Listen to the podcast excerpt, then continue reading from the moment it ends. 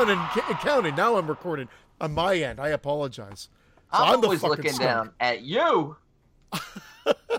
Bonus for the video folks. Bonus tomahawk. Nope. Nope. nope. They can't I like all be bonus. winners. Oh shit! What? What? Oh wait, actually that's plus one. I was looking at my October watches also to see, but I forgot I didn't add one movie because it's not on Letterboxd. So, but Faith plus one. Interesting. Okay, well, here we are, show 124. Hello. Hello. It's it's November 1st. It's usually a pretty fucking depressing day. It's the next morning. It's early. But I, I don't feel so depressed. I'm happy to be here. So, you know. I'm depressed because I am here. Other than that, I feel great. Okay, B. What was the movie? What was the movie that wasn't on Letterboxd? Uh, it's a 2020 called The Crumbs. The Crumbs. You're a fucking crumb. The crumbs. Was it good? It was one of the worst movies I've ever seen. With a name like Crumbs, of course it's shitty. What were you expecting? It's not about Killer Crumbs, is it? no, it's not about killer crumbs. It's about killer member berries. Oh my lord. So how many movies did you end up getting watched in the in the month of October then? 71. Oc- But you said the last show, or maybe it was offline. I can't remember. You said that a lot of those were new watches. Uh, yeah, I would say probably 60 of those were new watches. Holy shit! Holy shit! Man. I'm going for my 2020 record this year. For my new watch record this year. Wow, man! I watched seventy nine movies in October, and What none of them were new. Not one new movie. Glad to see you taking the show seriously. Not one new movie. Uh, 79, I'm mad that I didn't get Halloween 2018, Pumpkin, etc. Uh, pumpkin, etc. Pumpkin, etc. pump, pumpkin Explosion is what I meant to say, etc. Uh, as my 80th watch, but I didn't. I'm Wait kind of glad you didn't, because 79 sounds awful. Compared to 80. It sounds eight better than you. What's what's Pumpkin Explosion? well, just so many pumpkins on the on the veranda or whatever. You know, his problem with 2000 Halloween 2018. Meanwhile, everybody's coming out of the woodwork talking about how they dislike this movie now. It's like, where were you guys two years ago when I said this movie isn't that good? now oh everyone's boy. like, Uh, you know, "Oh, I, I loved it." Uh, it's I know, because, I'm- as we know, most people are assholes, and they don't know what they like. And I, I still stand by it. I like the movie. It's fun. it's fucking wanna- better. Like I, like you I want a said, better movie? Watch The Crumbs. yeah, whatever. It's much better From than H two blow and resurrect them. Seven out of ten. I've come down a little bit more on the. I I really don't like the third act now, and the reason I'm saying this is because we recorded a review for Banana Laser, as a matter of fact. Um, and What's Matt's that? so busy he didn't even get it out. We, we we finished our Halloween retro. We recorded it like early in the month. It hasn't dropped yet, so by the time it comes out, it is what it is. But I stressed on that show that my biggest problem with the movie was the third act and well the climax specifically where Michael is the hunted not the hunter. And it's three on one, and she's chasing him around, and there's literally no fucking suspense. I'm like, and, and, and throughout the whole movie, there's no stalk and slash, and nobody is ever alone. That is the problem. Not, and I'm not singling out Halloween 2018. I'm sing, I'm singling out, I'm lumping it in with modern slashers. Period. This is what is is sorely lacked, and I didn't realize it until I watched it this time. I'm like, there's no fucking stalk and slash. There's there's no there's no suspense. And when you have a great chance for it in a movie like this, Michael becomes the hunted. As soon as he gets in the house, it's all about her finding him. What other movie do you see the final girl looking for the fucking killer? It should, it's I, usually the I, I liked I liked the little take they did on that. I like the switcheroo. The downfall is if they give you the same damn thing again, we're not going to be happy either because we're going to like they did nothing new. That's We're why over here. What? We're over here. Yeah, I'm You're looking like- over here. I, Yeah. I like That's a lame critique. I'm sick of looking at you guys. It's been fucking 120 fucking four shows. I don't. I want to look over here now. do the whole show looking that way. In fact, can Is you put your fucking out mic? for Hitchcock? Can you put your mic next to Goosebumps and turn completely around? Perfect. yeah. What is he fucking Maynard Keenan? He's got his back to the crowd. nice. looking like Rob G when he turned around. Oh, fuck that Look guy. Whatever happened to him? He'll be back. He'll be back with a vengeance. I'm sure everybody will embrace him again. They'll love him because they love his show. But um, whatever. Uh, speaking of Halloween 2018, I have a comment here. In this, okay, this is this is actually good here. This since you were talking about Brandon and everything else, and everybody, Brandon coming around and Brandon saying everybody else came around and shit on the movie. I just yesterday on our YouTube, I got this comment from someone going by the name of Sackhead Jason. Okay. Okay. And this is what he says Halloween 2018 was an absolute masterpiece. That's a In so far, I know, as slashers slash horror flicks go, or at least an almost, at least it almost is minus the Sartain subplot. Brandon is out of his freaking mind on this podcast. Granted, movies are guy. subjective, but I can't respect his take at all. That he placed it at the bottom of the Halloween flicks is just flat out ludicrous, even unforgivable. his views betray his lack of credibility as a horror podcaster. that said, I'm sure he's a decent dude, pays his taxes, and doesn't kick his dog. Good for him. Come on. I'm not gonna kick my dog, but I'm, if I ever meet you, I'm gonna kick the shit out of your fucking dog. I do Ball feel sack, Jason. I feel kind of bad because I will say this: the only time I see the YouTube comments is when I'm uploading a new podcast, and I notice that there's that little icon uh, up at the top of unread things. That's unfair to Brandon because that's the, I think that's the first time you've been shit on that thing. There's a guy that hated my take on Friday the Thirteenth or something else. He called me. I, I was on there. I don't know if it's still there though. Too. He pretty much called me an asshole, which I am. I just No, don't yeah, like I to be called out I on mean, it. Yeah. Stating facts. Let's, yeah, let's be honest. exactly. Like, think outside the box, you prick. My credibility is ruined. Well, I, I, I'll look it. I understand what he why he's beefing because Brandon putting it all the way at the bottom, the worst Halloween movie. I, that is a little bit. Come on, you do you really think it's that bad? It's worse than Halloween five and No, four and resurrection. Resurrection is the Res- absolute bottom Take rung. res- I'll take Resurrection. I'll take Buster. Really? I- I In all try to watch it seriousness, again. You Ugh. think that Halloween 2018 is the worst in the franchise still? No. No. Okay. No. I don't know if he- was. did did I he rated say it it. was I think. Uh, I think I gave it like a five and a half, six. No. Five and a this half? guy said you put it at the bottom, so I thought maybe you rated I it. might have put it at the bottom. That might have been for shock value or something. It was. It was. Li- I think it was listed at the like close to the bottom. I think. I think that was the whole argument. We were going between resurrection and that, and I was thinking you're out of your crazy mind. Sackhead is right in that regard. Ball but you do have credibility. But that that review, yeah, you just you like, and we all do it. I mean, I there's some movies. There's one movie tonight. I've watched a movie probably five times, but I'm still not sure I really like it all that much.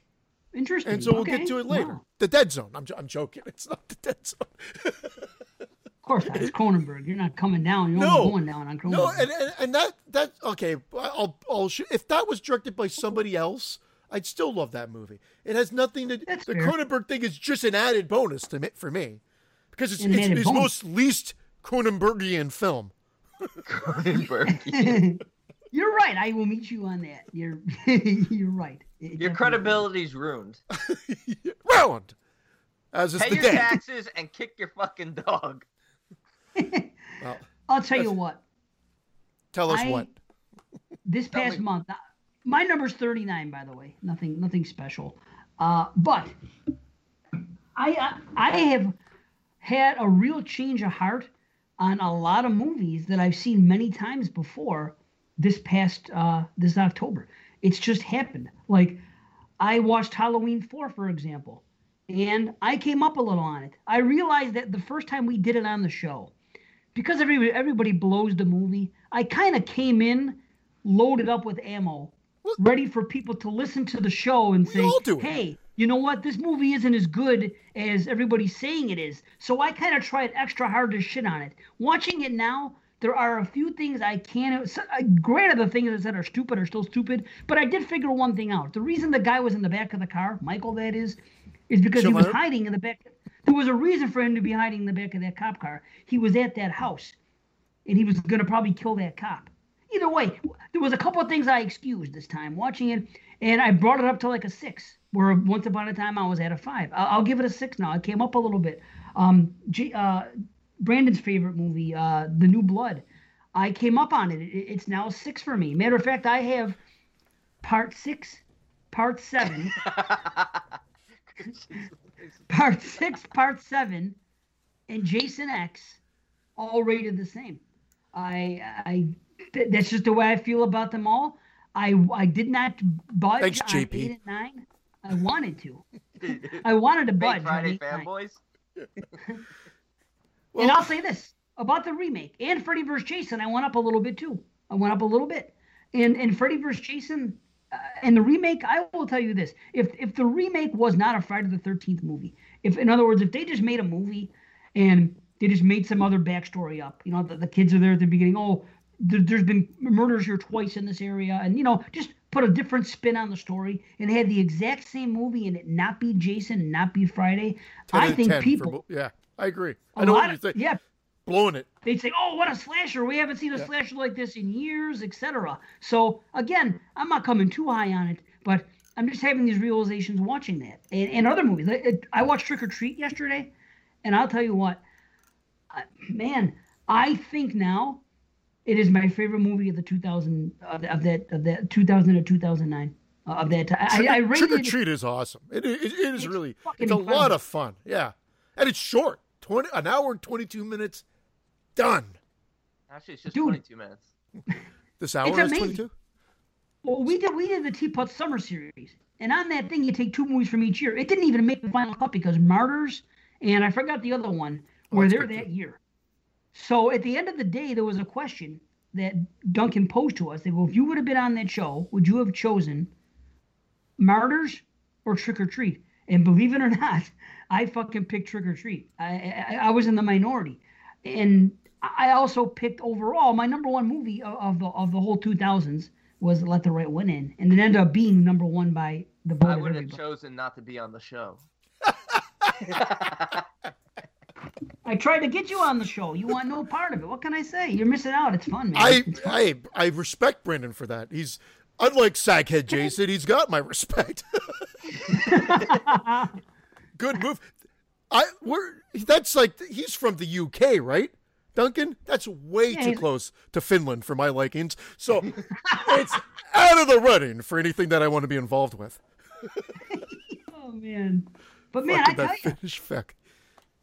I had a real uh, watching these movies. I had a different perspective on some of them, and it was nice. Like I, I, I didn't. I, I don't think I went down on anything. Everything was just mostly positive. I don't think I saw anything and said, "Oh, I don't like So it as much as Brandon- they used to."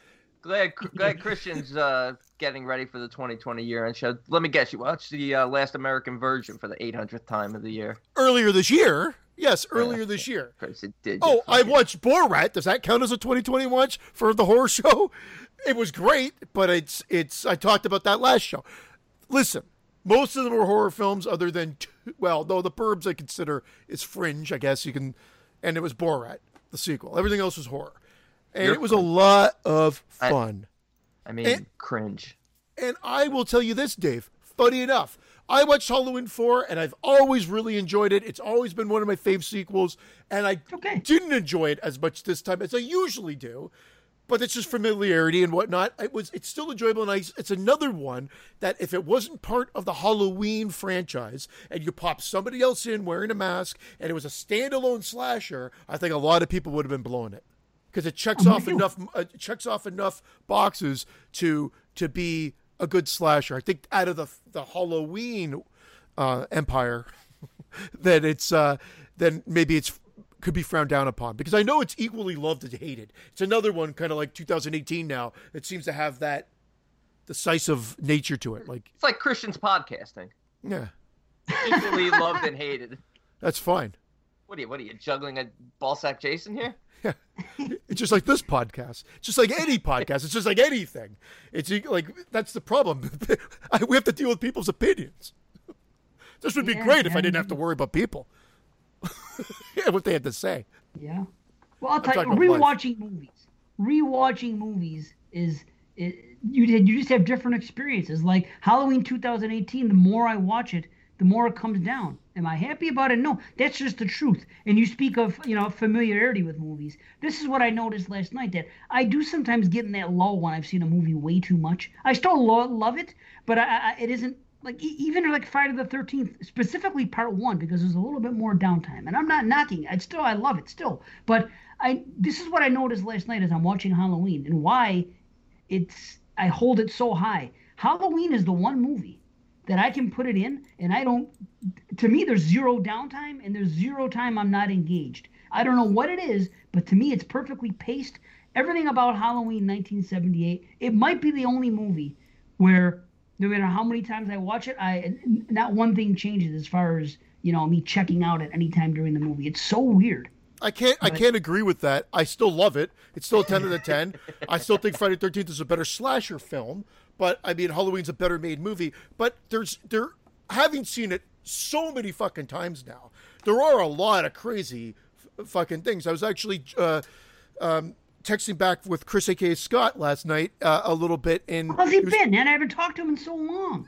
it's funny. you, I- he seems to be great, and he was just watching his favorite movies. He was doing, I think, the Halloween one and two back to back, and then what we were talking about is he's like, I never noticed how like it's light outside because I do get that timing weird. Because when that was made, that was back in daylight saving time before Halloween, not either the night of or the week after. It was always the week before Halloween, the Saturday before. So it was dark pretty much at five five fifteen.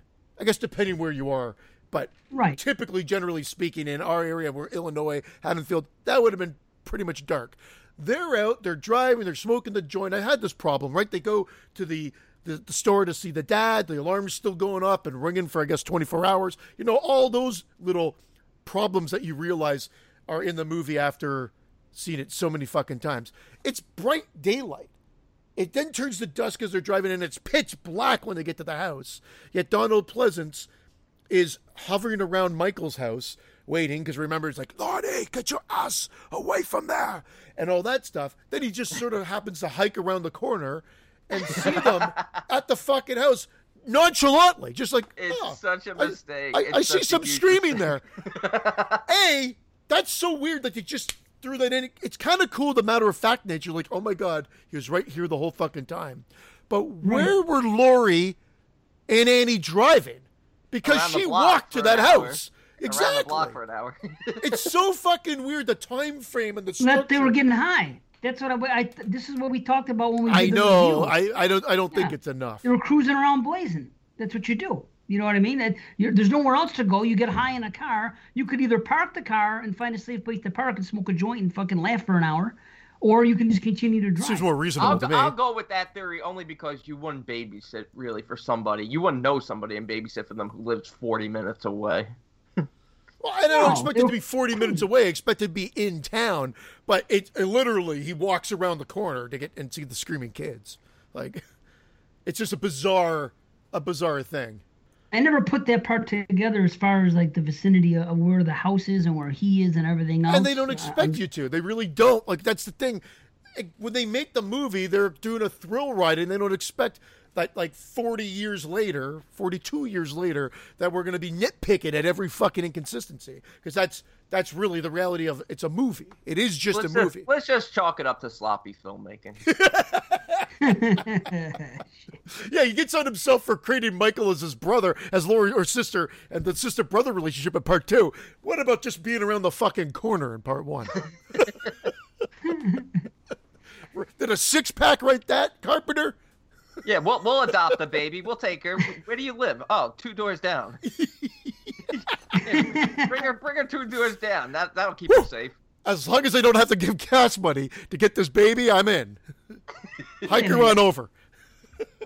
You're saying that the Myers house is two doors down from the Strode house? Oh, no, Every every house is two doors. No, we down. see where the fuck it is. She No, walked. not, She 'cause on walked the- to it. She walked to it to to drop off the key. on the way to school in the morning and took a different uh, different route than she normally takes. Because that's Tommy even asks her, "How come you're going this way?" She goes, "I have to go around the block over here to drop off a key at the Myers house." You're 40 minutes away from home.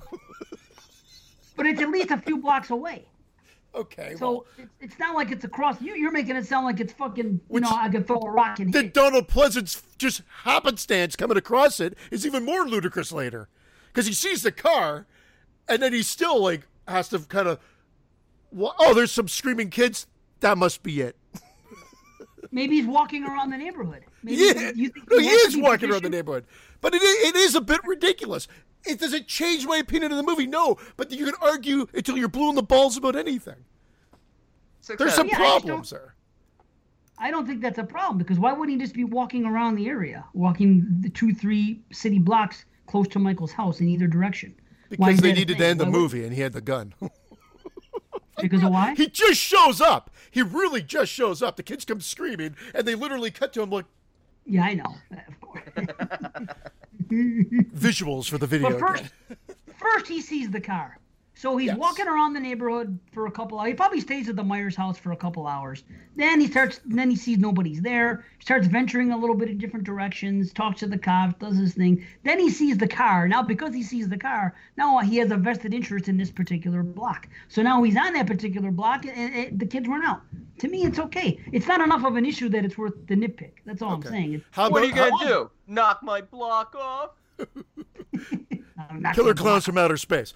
Uh, what I want to know is why then is Tommy and Lindsay? Actually, Lindsay's not in a costume, right? Tommy's in the costume. Right. When did he go trick or treating? earlier. And I'll tell you why. Because Hmm? they've been here. He had a Oh, right after school. out his ass. Uh, no, no, th- no, no, no, every time in these no, no. movies they trick or treat when it's daylight. Have you? I don't know. Maybe it's different in the states. Never in the history of trick or treating, other than when they switched daylight saving to be the week after, like what ten years ago, whatever. Uh, it's been a little bit light out when the little kids come out, but usually kids wait till six thirty, seven o'clock, then they come and they they Not hit the anymore. ground, boom. But where I'm going with it is like it, it, it- it's so weird. But in all the Halloween movies, like trick or treat like it's bright daylight, and I would be like, "Get the fuck off my porch!" No, that's when I want them to come. For example, like last night, trick or treating here where I live in Wheatfield is between four and eight, which is crazy because my brother oh, is uh, is six to eight, and my mother's is five thirty to seven thirty. But for where I am, for whatever reason, it's four fucking hours. And let me tell you, last night wow. I ran out of I ran out of candy by fucking 6:30 and luckily that's when it was starting to get dark so it wasn't so bad I had to close the doors it sucked but I wasn't I wasn't going to over prepare if I I still had 100 kids I usually have like 200 so Dude, it was still fucking Halloween. That's when now. you put out the empty bowl and put a sign that says, "Please take one." Yeah, no, you can't. Or, no, or fuck what, off. No, with the empty you bowl. You can't have a bunch of hands going in the same bowl. That defeats the whole fucking being safe for COVID. There's a way you have to do it. You got to put a mask on and gloves, step outside your house, have them bags, and then take the candy out and put them in the bags, and there's no contact with nobody. I had a mask on each chocolate bar. so what I'm getting at is I expect Three all the Musketeers. action early. I expect all the action early eh, during the day, especially with the, the little kids. So like even when Laurie comes home, when you see she's just getting home from school, she sees trick or treaters right next Yeah, to her. ridiculous. She's not babysitting for another couple hours. So theoretically, that's when Tommy would be babysit- babysitting. That's when Tommy would be trick or treating if he's gonna go. It's early before Laurie gets there because the parents are going out. So he's not expect. If the parents are going out, that means Tommy and Lindsay, both of their parents are going out. We got to trick or treat early because mommy and daddy are going out. So who's gonna take your trick or treating? Not your fucking babysitter. You know what I mean? We're gonna carve a pumpkin instead and watch movies.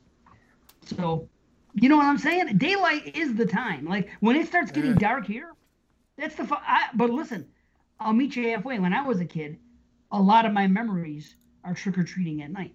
It's not daytime. Six to eight thirty. That was the range, and it was dark because you had set the clocks back the week before. So it usually got dark, like I said, at about five fifteen range, uh, and so then you'd have dinner, and about six o'clock. That was the time frame that was kind of deemed acceptable to start going out. That's true. Yeah, But that's fine. It doesn't bother me about this movie. That's all I'm saying. It's not a. On this, you I hear what you're saying. I always trick or treated right after school. Really? Wow. Yeah. Really? Yeah. Holy fuck. Well, see, there you go. I gotta be in bed early. I gotta get my 12 hours. Well, Are we gonna move on to the fucking box set now? I mean, we gotta do the box set. We already talked about the Halloween box set. set? No, you the Talk about box the set. box. Talk about it. Did you, did you watch yours? I'm So how are we gonna move on to it? I don't know. I just feel like every show we talk about, so isn't that this part of a segment now? Could There's you? more to say. I'll tell you that. There Yeah. is more to say. But I mean, how, how much can I say? Right I feel now. bad because we didn't answer a lot of the questions the other uh, time too. going We have three movies to fucking talk about as well. Yeah, we were supposed to do the questions this show. We're gonna. We're We'll do gonna. them in between. We'll do them in between each movie. Okay, that's what we'll do. And I'll How- tell you right quick before we do that, I have watched 40 movies this year for 2020.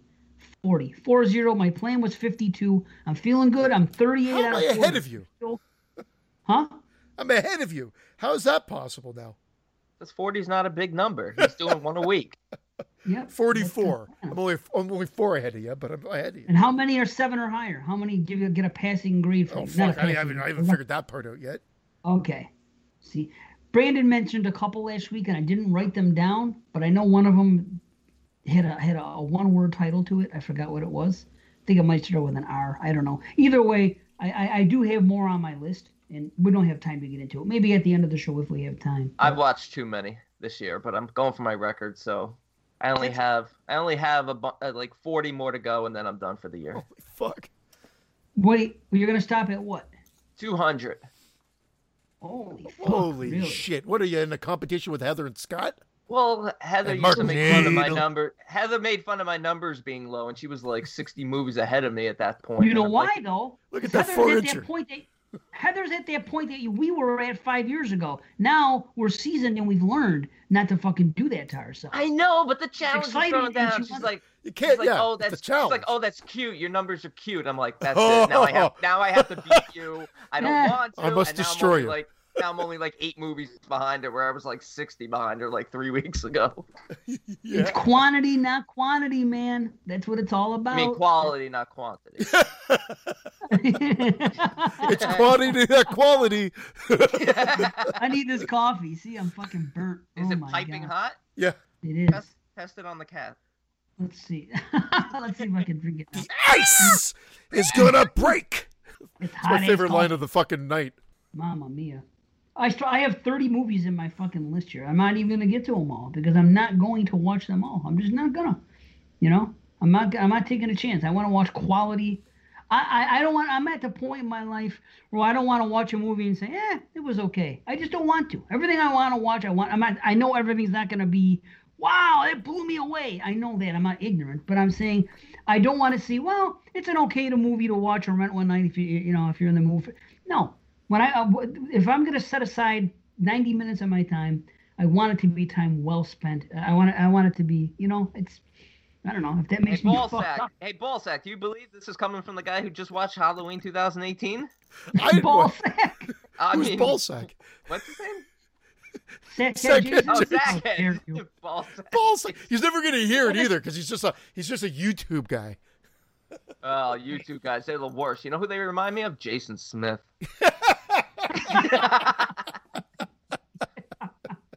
I love Jason Oh. Smith. Oh, he's Jason, I such a- love it, man. I Yeah. love it.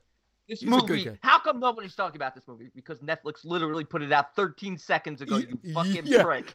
You're was- watching it already. Yeah. It's literally, he waits for it to drop. He's like, why is nobody talking about it? Does it literally when it says dropping at like on a like on November third?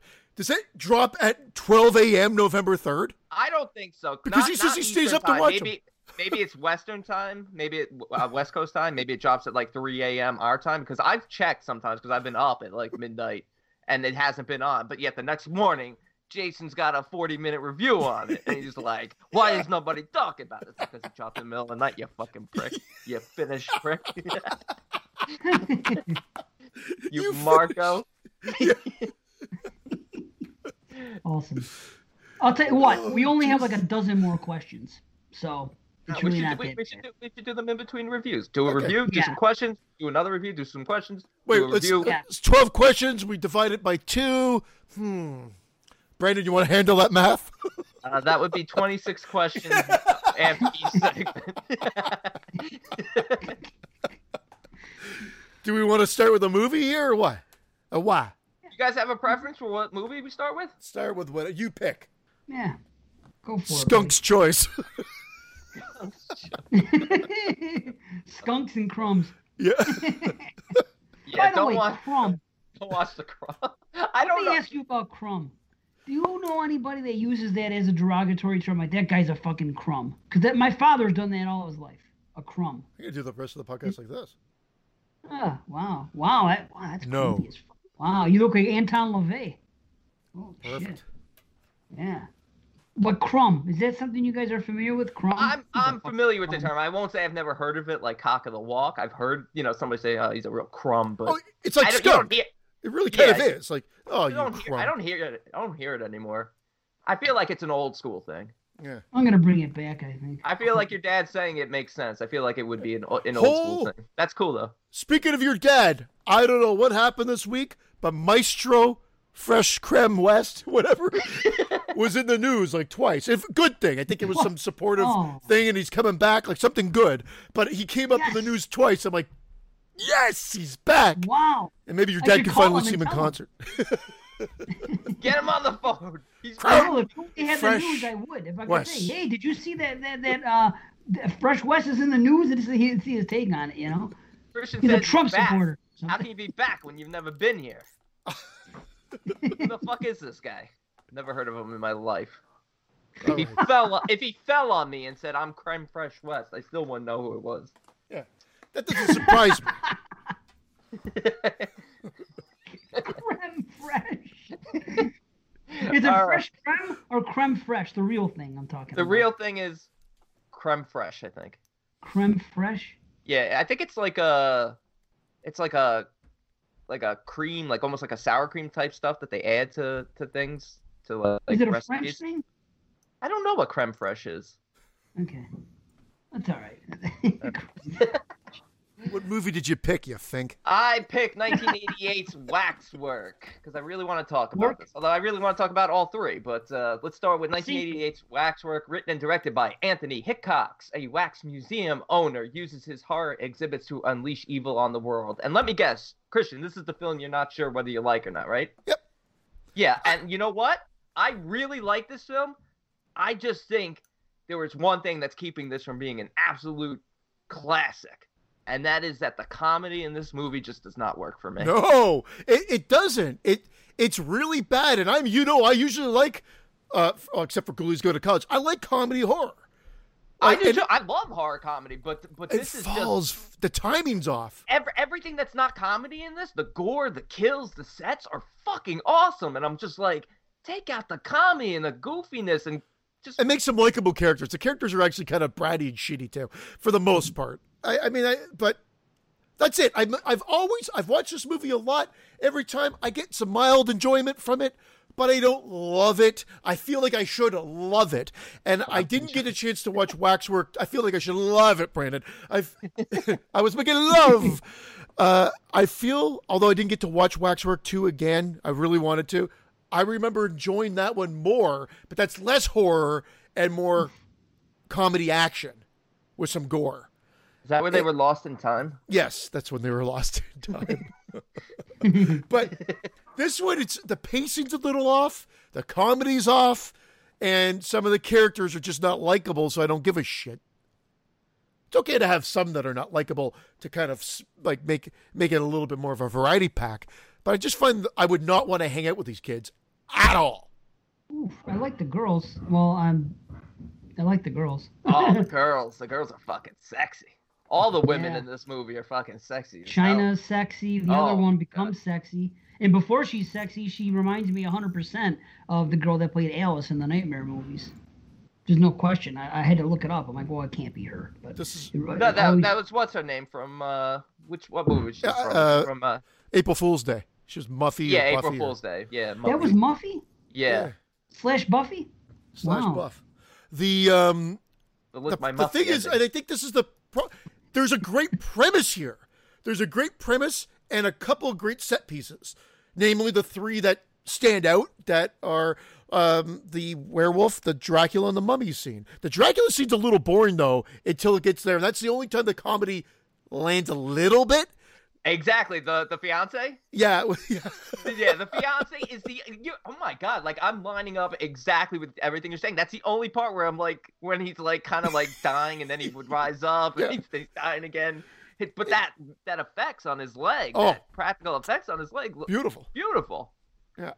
I agree. Wow, this is weird. I'm, I'm really surprised. Now, you guys aren't going to help me at all because with my rating, because here's the weird thing. First and foremost, this is the third time I watched this movie this year. I just happened to watch it because I wanted to early in the year because I do like it and it's been a, a, a little while. So I watched it this year and I enjoyed it. And then when it came time to do the Skeleton Crew thing, this seems like a movie to me that Alex himself would like. So I brought it to the table. I'm like, Alex, you haven't seen this movie and he loves Return of the Living Dead. And to me, there's a little bit of that, that nuance that's in Return of the Living Dead that's in this. Just his group of kids. I don't know. It just seemed, and, and he's into classic monsters and waxwork movies. So I'm like, well, I think Alex might like it. So I brought it to the skeletons.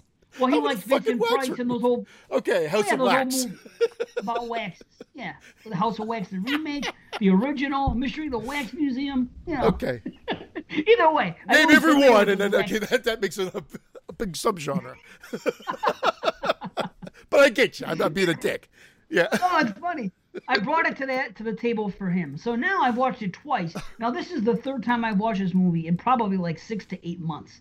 So the problem there is it it becomes too familiar, and this is not the kind of movie that's meant to be watched. It's it, this is more the type of movie that you should watch every three to six years, not months. And I know, but I agree. I know. I'd say every every five years, perfect, and it's It even enjoyable. says that on the cover Please don't overwatch. to be enjoyed every three to six years. Watch responsibly.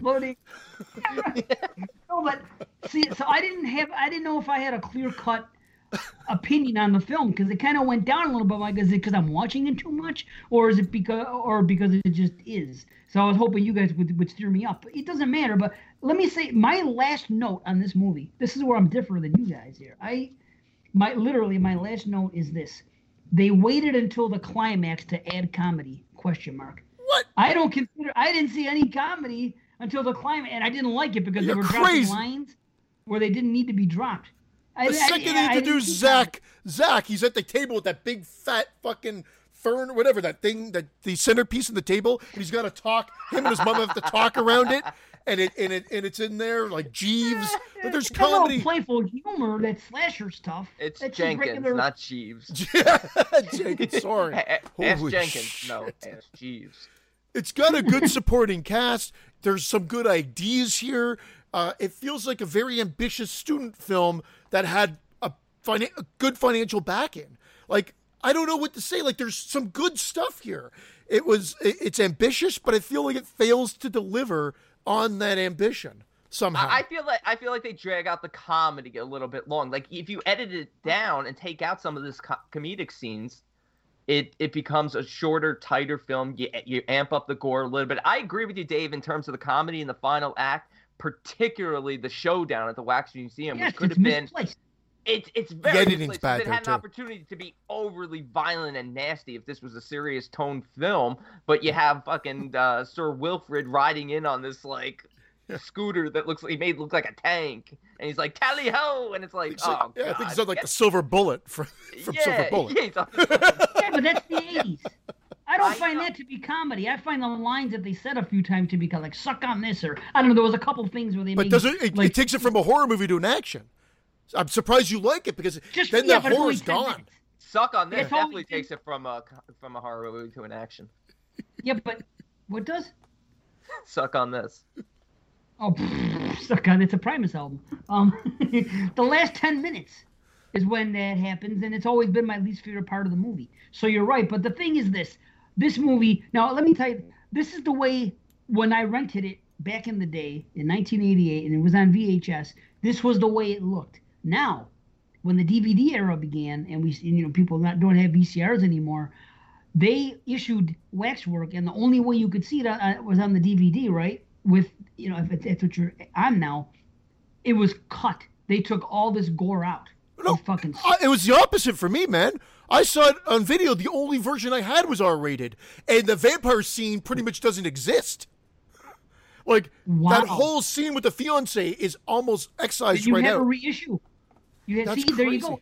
They must have reissued the, the the VHS maybe in like '91 or something. You know what I mean? And then put it out, and then then they just used that one when they made the DVD. Because for that that's it. For the longest time, you didn't see the gore. So when Vestron put this out, and I went in to watch it. As soon as they went to that first thing in the werewolf scene, and when that guy gets ripped in half, I was like, yes, the gore is back. And that was, you know, one of the strong selling points of the movie that, that there was good gore in it. So I was happy it was back. The movie to me is just fun. Characters are fine. Those It's not- werewolf effects are awesome. The transformation, even. Wow. Yeah, oh, fantastic. The the horror in this movie is great. I do wish they had put a little bit more waxwork into the figures Yeah. instead of just having the human standing there like this. I'm like, Mo- movie at every at every opportunity yeah, they have. Just like, yeah, it's like the only time they added wax was when they take when the cop takes a sample of uh, China's face, Yeah. which is really Yeah. nasty, and pulls it off. And, then, and then nothing comes of it though, because I think he gets put into a, you know, the mummy waxwork right away. Dude, the mummy waxwork was awesome. The Marquis de Sade one is fantastic. Uh, I even li- I That's like where I this- check out a little bit. The Marquis de Sade one. Yeah, it bit, goes to on a little honest. too long. Oh, Yeah. I liked it though. I liked it though. It really drew me in, and she gets real sexy in that scene. Uh, She does. And the Night of the Living Dead one was a good Wait, homage. Like there's good. Like I, I don't want to shit on it too much because what'd you say? The night, the Night of the Living Dead one. Yeah, There, it's a good Yeah. homage as well, and that's where the hand comes out. And yeah, but Uh, it's like, and, and they developed the story. It, it throughout it, they could have made it a little tighter with the artifacts, with the grandfather, with this guy. You know, this David Lincoln guy is the one who's uh, trying to resurrect the dead and stuff like that. But it's kind of silly that like. Okay, if you're trying to be inconspicuous and, and why would you open a waxwork in the middle of a residential area? Why does he look like Willy Wonka at the beginning? He just shows up on the curb and he's literally Willy Wonka's outfit. Right. Very He's- Willy Wonka. It's Yeah. like yeah, goofy, but it's but it's it really is a lot of fun. I loved every one of the fun. sets that they get thrown into. I really did. see, Me too. there, there's fun to be had, but I think it's episodic. And then when they're not there, I'm, I don't care at all. And when they leave after the first night and then come back, I, I feel like I wish it just all took place in the same night almost. Or yeah, well, no, that's I, I agree totally with that. You you set up the story. I I mean, I guess they have to leave because he has to go to his uh the to cop, his or the godfather to, the- to, to Sir Wilfred. He's got to go to the cop. He's got to bring more characters Yeah. in to, to to get more kills. But there is a way to just make it a little bit more congealed. Yeah. I'm with you. I'll say this: the Mummy is the best Mummy thing we've ever seen on film. Dude, agreed. It's great, great kill, Agreed. gore, everything. That's how a mummy should be badass. You never see a scary fucking mummy. This There's mummy a- is great. There was a movie i think it was called dawn of the mummy as funny as it may sound that came out i don't think it was i think it was italian and i remember i'm pretty sure there's a head squashing scene in that too. Oh. But this is you're right because again it's a nice short segment because if you get too much mummy it's not all that great. Another scary mummy is the fucking the monster squad not gory Yeah, I- I but he's gonna- actually yeah, a scary Mummy. mummy From, Mummy from Monster Squad is is creepy. but this But is this the best one, they this yeah. one they showed what's going on underneath. You see what's going on underneath, Yeah. and that's scary. And that I agree with you, Dave. And that's where I would say that this film succeeds is that you could take all these horror horror villains within the movie, and you could do full length movies for each of them. You could do a mummy Yeah. movie with this mummy. You could do a werewolf movie with that werewolf. I, I, I, I get what you're saying about the Dracula being slow, but that's that's how Dracula is. I thought the guy was very good as Dracula, and I like the setup. I love the scene where they're they're eating. It turns out they're eating, you know, the fiance's leg and stuff, and it's nasty and the blood and everything. It's just really, really well done. And I, I mean, I maybe I'm in the minority, but I enjoyed the Marquis de Sade, and uh, you know, I was I was into it. I was into each of the sets. I wish what he, a I wish they had. slut she is. Oh. the way they talk about her is funny. I- goes on again, I- it's a hard movie for me to write because I do. I, there is enjoyment here, and I've watched it over and over again. But I like, I don't know. There's, Yeah. there's. Waka Waka comedy. I literally wrote wrote Waka Waka comedy. I thought of you because the first half hour was painful. I was like, get going already. Wow, That's it. I didn't see that. I didn't see it as comedy. But that's got to I thought a take the movie down a little bit. You can't just say like the good stuff's good, but there's so much stuff that uh, to, to trog like the like, to get through to get to those those scenes, and in between, and that I'm not hundred percent on board with. Like I do said- we don't need the, do we need like the, the Hitler like teacher, the professor? No! Do we need that? No, did, that was did we? And that that was bad comedy. You Yeah, know, that's I want a 20 page essay about this tomorrow. Oh, fuck you, Teach. How about we did we? I mean, I thought it was funny, but did we really need the whole scene with the maid writing the Lithuanian paper? Again, he's trying to balance stuff. I, I, I, I Yeah. try to give him credit to try to, like, I guess, spice up, spruce up his film a bit, but I, it just didn't work. the The balance was wrong. The tone was wrong. People talking about the tonal shift in Krampus. I'm on board with that. This, it just didn't. It, it wasn't mixing well. It was that odds for me. I could see that. I guess when I go back and watch the movie, I just think of it i- i- as a product of the time. I don't know what it is, but I, now that now that you're pointing out some of the the more comedic moments, I guess I don't know. They they they didn't bother me, but I can't dispute them. That stuff with the, the guy sounding like Hitler and some of the lines that were said, and uh, you know the, the with the Lithuanian woman wrote, he's like, uh, "They are the men with the little mustaches." And shit like that. You're right. There there is there is a little too much, and it, it would have been better I served. forgot without. what she said though. They are the men with the little mustache. Yeah, Like, the at the screaming the voices day- and the little mustaches or Yeah, something. a thirty-page paper she wrote, and that's what she wrote. it's it's hard because you want you have to have a balancing act, and all I want is more of the waxwork. I just want them to get to the waxwork, but I think they, they by his character development, he introduces these badly timed uh, comedy pieces into it. Unfortunately, I'm okay with the kids and what's going on and the bit, not the love triangle, but the situation. How he's got a crush on her, and you know, you don't even speak French. Remind me of my father. You know, forget what she told that to. I need someone that has a little bit of uh, I forgot what she said, some French term. yeah, You know, the love triangle didn't go anywhere either. You're right. Yeah, they, they didn't really need as much character development in here, especially for a bunch of characters that are, I don't want to say very unlikable, but just very blah. Get to the horror.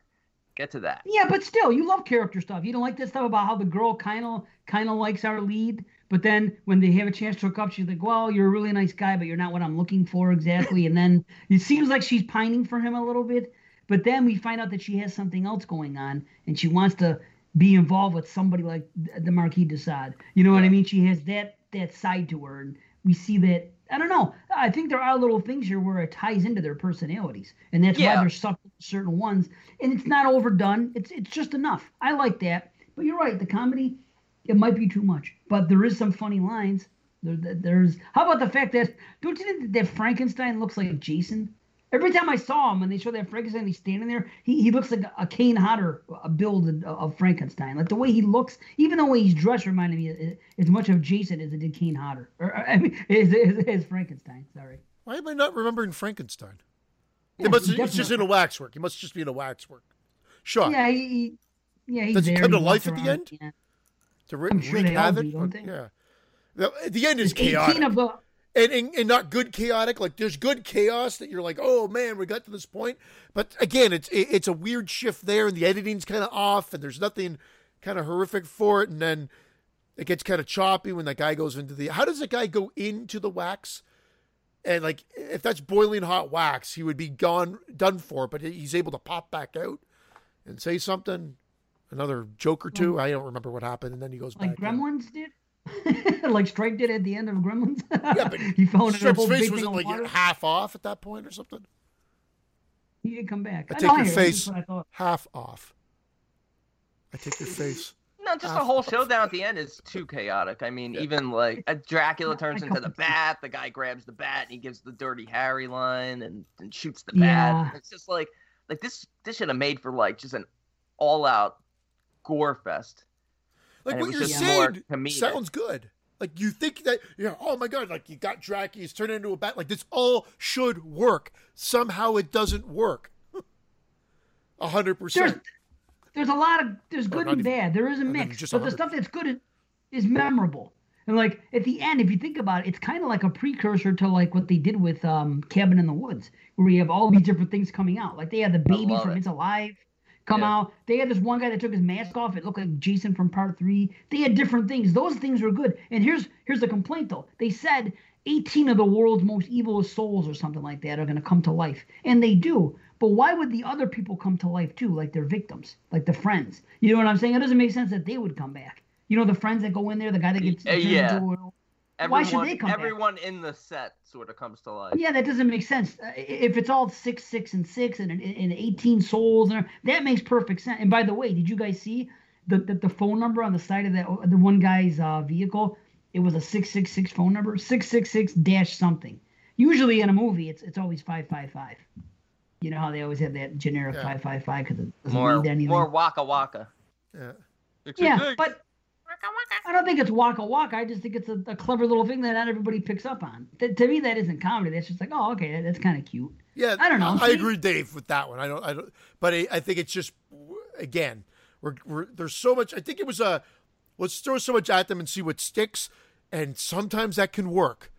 And I just think there's stuff that sticks, but there's enough stuff that doesn't that uh, that unfortunately bogs down the entire film. There's still enjoyable stuff here. There's still enough for to to recommend it to certain people. They will there will be enjoyment there. I mean, there is a love note of sorts to other films. Obviously, uh, there, like I said, Dracula, The Wolfman, Night of the Living Dead, like some classics. Like there's some good stuff here. Um, it's just that, like I said, Salo. Say we should make to my little friend. Well, Marquis de Sade wrote Salo, so Oh, interesting. You So. serious? yeah, yeah. Oh, That's okay. one of I- his, I- that's one of that's one of his one of his famous works. Probably his most famous work was the 120 Days of Sodom. wow. Wow, That's why I said that. So it's I never of thought that- joking. Yeah, but still, I never thought Waxworks would tie into Salo. Who would have thought? you know, that, that, that's crazy. Man, there was a funny couple funny lines like when the kid's in there, and in the beginning, the werewolf one, he goes, he goes, ah, because at first he goes, all right, who who put the acid in my drink or this and this, you know, and then, but then he's then he goes, do I get a pretty woman in my in, in my illusions? No, I get a dick. He says. He calls that guy a dick. He wasn't even being a dick. He was tre- he was trying to be nice. He was like, "Don't come in here. I know that you're my my my my, uh, my best friend's son. I'm gonna transform. Basically, get out." and he gets mad about him. Yeah, that was uh, Dana Ashbrook from uh, Twin Peaks, and also from one of my favorites, Ghost Dad. Really? He's also Return of the Living Dead too, I believe. The werewolf guy. Yeah, he's Yeah. he's the one who gets Ghost Dadded. no shit. yeah. Wow. Tie-ins on this show. Holy fuck, that's amazing. And we have an exploding head. You Yeah. can't n- not that there's an exploding head. That stuff with the wine is cool when they get pushed in, in the wine bottles and, and you know Oh, the light awesome. shoots out. And the I gore love, is I love the vampire stuff. I I, I really It's love the build of it. They really set the atmosphere well in each of these little segments, and I it's it is episodic in a way. It's almost like this would work as like a TV show where each week like That would be a head- great idea. The, head curator like David An Warner. Shudder, get on that. That would be a good idea. Waxwork, Yeah. the show. Yeah, he would be telling the tales of his wax work, and he'd be like, "Let me like a That- crypt keep." Type. That's a fantastic idea. That Yeah. would be great. And I think that's probably they just try to force too much in here, which again, I want to almost credit him for thinking of all this stuff and putting it all in, but it just doesn't work as a, a full package. Oh, see, I love I loved all the waxwork stuff. The the outside comedy, the story Yeah. development outside, I kind of like too. But the the showdown at the end and the first thirty minutes, like it's too much of a setup for these characters for for as shallow as they are. I still care about them. I don't want them to die. I just don't need. Damn, your idea for that character show is amazing. That's a good idea. It's a good idea. Yeah, Better than the, you know better it's than this film. You know what it's like? Night Gallery. Because when, Yeah. when Rod Serling did Night Gallery, that's what it was. Instead of waxworks, it was a painting. This this is Yeah. the painting. This is what it was about. So it kind of goes along those those same lines. That would be cool. The waxworks and that guy could be there and he could say. Because remember how he was talking when the guy came back and he said, um, "Oh, that's the mask from uh, you know Phantom of the Opera or whatever." They goes, "They made a they made a movie about the Phantom." he goes, "Several." Yeah, it was funny. I like That shit was- like that. and we'll have two midgets in the show. Oh. You can't say that. They'll How about athletic. how mean he was? How mean the little guy was to the big guy. I. Get out! Get out! You're supposed to wait till I ring the button. Get out! Well, is it? What does he get? How does he die? Doesn't she throw him into like the oh yeah the into the uh, feed me the Little Shop of Horrors guy? Yeah, see, more more more Waka Waka type I know. stuff where that could have been really nasty and violent, but it's Yeah. I st- I still like it, even though ah, it's, it, It's that's so what I'm saying. It weird, had the potential. There's so much good stuff in here. How don't you rate this? Because I, don't think it's a good overall. I don't think it's good, but there's good stuff in there. Oh, it's a a very difficult I movie. think it's good overall. I think it could be great, but I think it's good. I agree. That's I think I feel like you. It- it- That this is the thing. This reminds me of the babysitter. That was the same problem. And I know you love the babysitter. Yeah. That was my exact problem. Misplaced comedy. When people were in the most treacherous moments, they started cracking wise, and I'm like, that doesn't fly to me. It's funny that in the babysitter you don't care. It was your favorite movie, but you still say this is misplaced comedy here. I know. I'm Yeah. I'm an enigma. You are. Sa- you are. Sackhead Jason would not approve. sack. I almost said ball sack again. Bald or sack bitch tits Jason Yeah. for that Bitch, matter. it's Jason. Bitch, it's Jason Smith.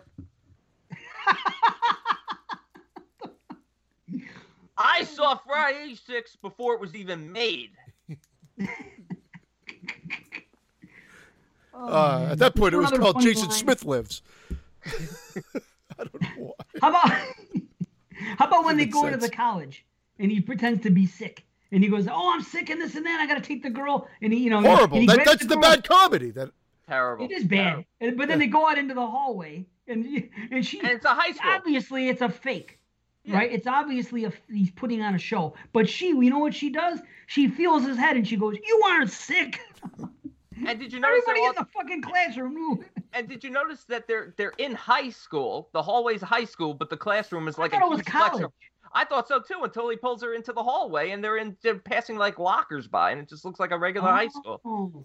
Because I didn't know why they said I was going to get expelled, and I'm thinking, how do you get expelled from college? Yeah, they're in some like sort of like they're in some sort of like preppy academy. That's even worse because they all look thirty. They don't look teenagers at all. Anyway, I never had anyone that looked like China in high school. Minga, I wish I did. Miss China. I do what I want, what I want. Dig it or fuck off. Yeah, dig it or her fuck off. I love that. I love that She's such- line. She's such a bitch. They never even show what happens to the to the guy, the boyfriend, the one she's hooking up with, that football player. Yeah. He I just know. shows How up about in that the Wham song. Sorry. Wham song. It's like a total fake Wham song in the first 10 minutes of the movie when they're hanging out. They, they keep playing it. It's like a freaking. it, it's like they're playing. um. Oh, what song? What Wham song is it? It's the total rip off of a Wham song, though. It's great. Oh, All That She Wants. Everything she wants is everything she needs. That song. Anyway, I love Wham. I don't give a fuck. I'll tell you. I right like now. Wham too. Yeah. Careless Wham Bam. Whisper. Careless Whisper's a great song. Is that oh Wham? boy, here there's the worst problem with Careless Whisper. Now when you go to Apple Music, he he's erased the fucking the intro where it goes ah ah ah ah. That that's that was like the biggest part of the beginning, and now it's not there anymore. Wasn't I'm it just you, him though for song. Careless Whisper? It wasn't No, Wham. no, though. no. It was Wham, first album actually, yeah. and Really? but George Michael when he started releasing solo stuff, put out like a greatest hits and everything else. Oh, okay, that must be it. It was re-released as a fucking as As a a- George just Michael. George Michael single, yeah. But that was always the song they played at the end of every dance in junior high school. That was the fucking send everybody home. That was the big fucking song at the time. Careless Whisper. I wasn't in junior high for Careless Whisper. I wish I Never was. go to dance again.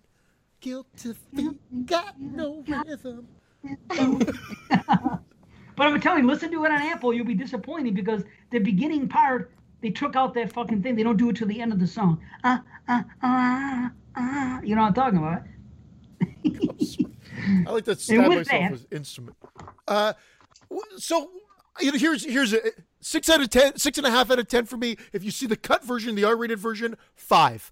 Honestly, because everything we've talked about that elevates those scenes is gone, gone. What'd you say, Christian? What'd you give it? Six point five out of ten because I do think oh, that's awesome, Brandon. That was great. That was awesome. He's a magician, everybody. Oh, whoa! Shit, this guy. This is you gotta watch the fucking video. Six Waka point. waka. uh, So I said six point five for this version. I was hovering between a six and six point five, but there is enough good stuff to, to make you want to at least check it out. But I said if you happen to only be able to get the R rated, which I don't think at this day and age you will, then it's a five. Yeah, because You gotta have the everything that makes those elevates those scenes is gone from the gore That level. Vestron release, I don't have it, but I it's pretty cheap and it comes with both. So I, I doubt that there's a, the R-rated version's even on there. I, I'll tell you what, watching it again, and I've seen this movie a few times. This is probably like a third time watch for me. Uh, first 30 minutes, I was like, holy shit, I might be coming in at like a four and a half, five, and then Agreed. it picked up, and then it Yeah. picked up, and especially once they started going into the waxwork and stuff, and I'm like, yeah, this is the stuff I love, and it really just kind of got me engaged, and I came all the way up to, I, I'm gonna say a six and a half out of ten. I, I Oh, really nice. enjoy it, and I just feel like, like I said, like if you just change a few things, this has the potential to, to have been like an eight out of ten. It could have been an eight to to nine. yeah, even. yeah, exactly. it just- could have been epic. Yeah. Okay, I'm I'm at a seven. You guys, you guys straighten me out. It, it wasn't me. That's a, no, it's true. It wasn't just me. Like I watched it three times in the year, and I'm like, well, maybe maybe it's it's just I have better memories than the movie actually is. And like I said, three times in a short period, I'm like, I was like, well, but then I'm hearing your guys' critiques on it. I'm like, okay, it's not just me. I, I can live with that. So I initially the first time I watched it, I, I was like an eight, but now now I'm down to a seven. That that seems about right. And it was on Amazon Prime. I, again, at least the Canadian edition. Yeah, it was Uh, on Prime here. so- That and Fright Night was on Prime here. Oh, was it? Oh yeah, I think that's how oh, I, I dude, I thought I had the Blu-ray and I didn't for Fright Night. I was pissed. Oh no, wait, I did have the Blu-ray for Fright Night. I did not have the Blu-ray for Dead Zone because it does not fucking exist. They don't have There's a no- Blu-ray for Dead Zone. Nope, I had to buy it on. I had to, I ended up buying it for fucking five dollars on Prime because it was to rent three ninety nine to own four ninety nine HD. So I rather own the four ninety nine stream for now. You know what I mean? I have the DVD, That's criminal. the old DVD, and I watched it with my dad. And the minute I, we got done watching, I said, I really need to get see if this is on Blu-ray and get it. I well, just it's not figured in it region one. It's not in region one. Let This well, th- well, that movie. I mean, without giving fuck spoilers, it's a great movie. It needs a fucking good release. That needs like a Criterion release. Totally agree. That needs. You're right. Either Criterion or even a, the Shout Factory, whatever. Just something Either special what? edition. Either what? I said Criterion or a Shout Factory. Oh, Why? I heard Criterion. Criterion. Oh. I? Oh, I couldn't see myself. That's okay. had That was I from had a- John Rhodes. Trust me, I wish I couldn't John see Rhodes. yourself. well, that's the thing. I had another small window with you, and I'm like, what the fuck? Why do I have two Christians here? two Christians and one Jew. Two Christians. Sister Christian, oh, the time has come. Oh, Shoot and, us some uh, questions. And Anthony Oh, yeah. Was the prince in the uh, Marquis de Sade segment. Really? The one, yeah, the one who's like, you know, who's Who wants to whip that filly? I mean, I, yeah. Yeah. Don't you ever I- get tired of whipping horses? I brought this up before, man. He was on a roll. Again, whether you like all the films or not, there was that time frame from starting at Waxwork, Waxwork, uh, Full Eclipse, Hellraiser 3, Waxwork 2, Sundown is in there somewhere. Like boom, boom, boom, boom, boom. And then it feels like he disappeared. I know we checked his uh, filmography, and I think he continued to do movies, but it just seemed like that was a time period where his name just kept coming up, and he was he had a lot of projects in the genre. Sundown's another one that I really had high hopes for, but let me down, as well. The vampire western. I've never I Western- seen don't think I saw it. Sundown, you better take care if I see you Gordon Lightfoot, right? Creeping round my back stairs. That's a good. Sometimes I think. Sorry, so, Christian's getting That's a excited. good song. I like It that song, is. man. I love Gordon Lightfoot, but When I think that I'm winning, but I'm losing again. That's great. That's a great song, man. That- That's what I Dr. used to sing about. That was Pepita's song that's because Dr. Pepita. Gordon, Dr. Gordon Lightfoot.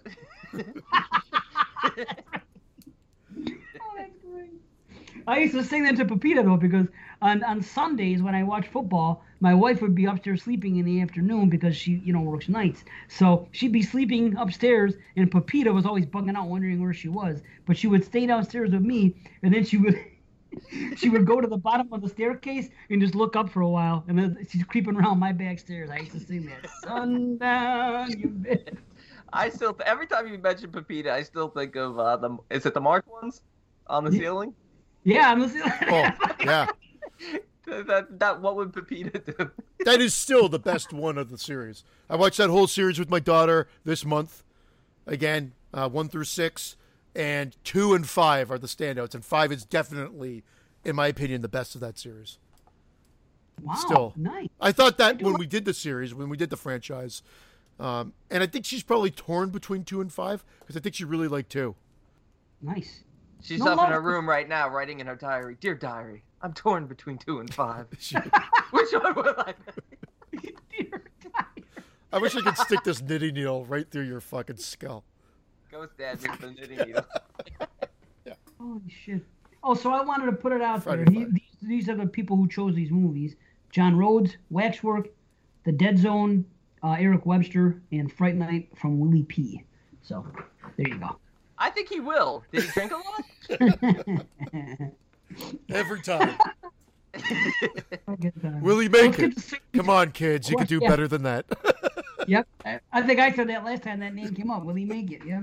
40 yards to the outhouse. Yeah. Yeah. Will he make it? Amazing. How about this? Friday 2 or Halloween 2? I was thinking about this today as I'm watching Halloween 2. I'm thinking, in, in the community, I, I think that those two movies are highly regarded. It seems like everybody's seen them. But, I mean, obviously, you know where I'm going. But I, what do you think, though? Do you think in the community, Halloween 2 is, is that big? Like bigger than Friday 2? Huh, yeah. I do. Me too. Seems I do. I. I, I choose Friday 2 over Friday Fanboy, but I do love Halloween 2 as well, just not to the same Not the extent. Yeah. Yep. But- yes, indeed. Brandon? I think the horror community would slightly edge Friday 2, and I also choose Friday 2. But I do think it's close. But I still think that the community would, would edge Friday 2. Huh. Because I feel like that's probably 2 and 4 are usually most people's favorites in uh, in Friday. I think you're right. I think it's a good uh it's a good poll to put up. So that's an idea. Okay, where the hell are we? Q and A. Q and A. Here we go. Uh oh yeah, I have my answers written down. Okay, so here we are. Uh nope. Okay, if you guys could give one director, we did that. One Direction? One Direction, yeah. Okay, Tyler asks, uh, what are some films that change your your trajectory in the way you look at films? That's a tough one, ain't it? Shit. Maybe I didn't prepare all my answers. Ah, you see. Huh. Yeah, I didn't prepare for that one either. But, like, that's a. Wax Waxwork. Anthony Hickox knocked it out of the park, and it really changed my trajectory in the way I look at horror films. Like horror film those have got to be like like when i think of things like that it's like the uh experience i have when i watch carrie. I i think that that's like i just love like again because it depends on, on on what way. The, the way that movie's constructed from a cinematic standpoint is what really makes me just like love it. And like oh. When we watched when i when i when we watched the orphanage remember when watson joined us I mentioned I would have loved to have directed that movie because I would have been like, like Dad, hey, look at the film I correct.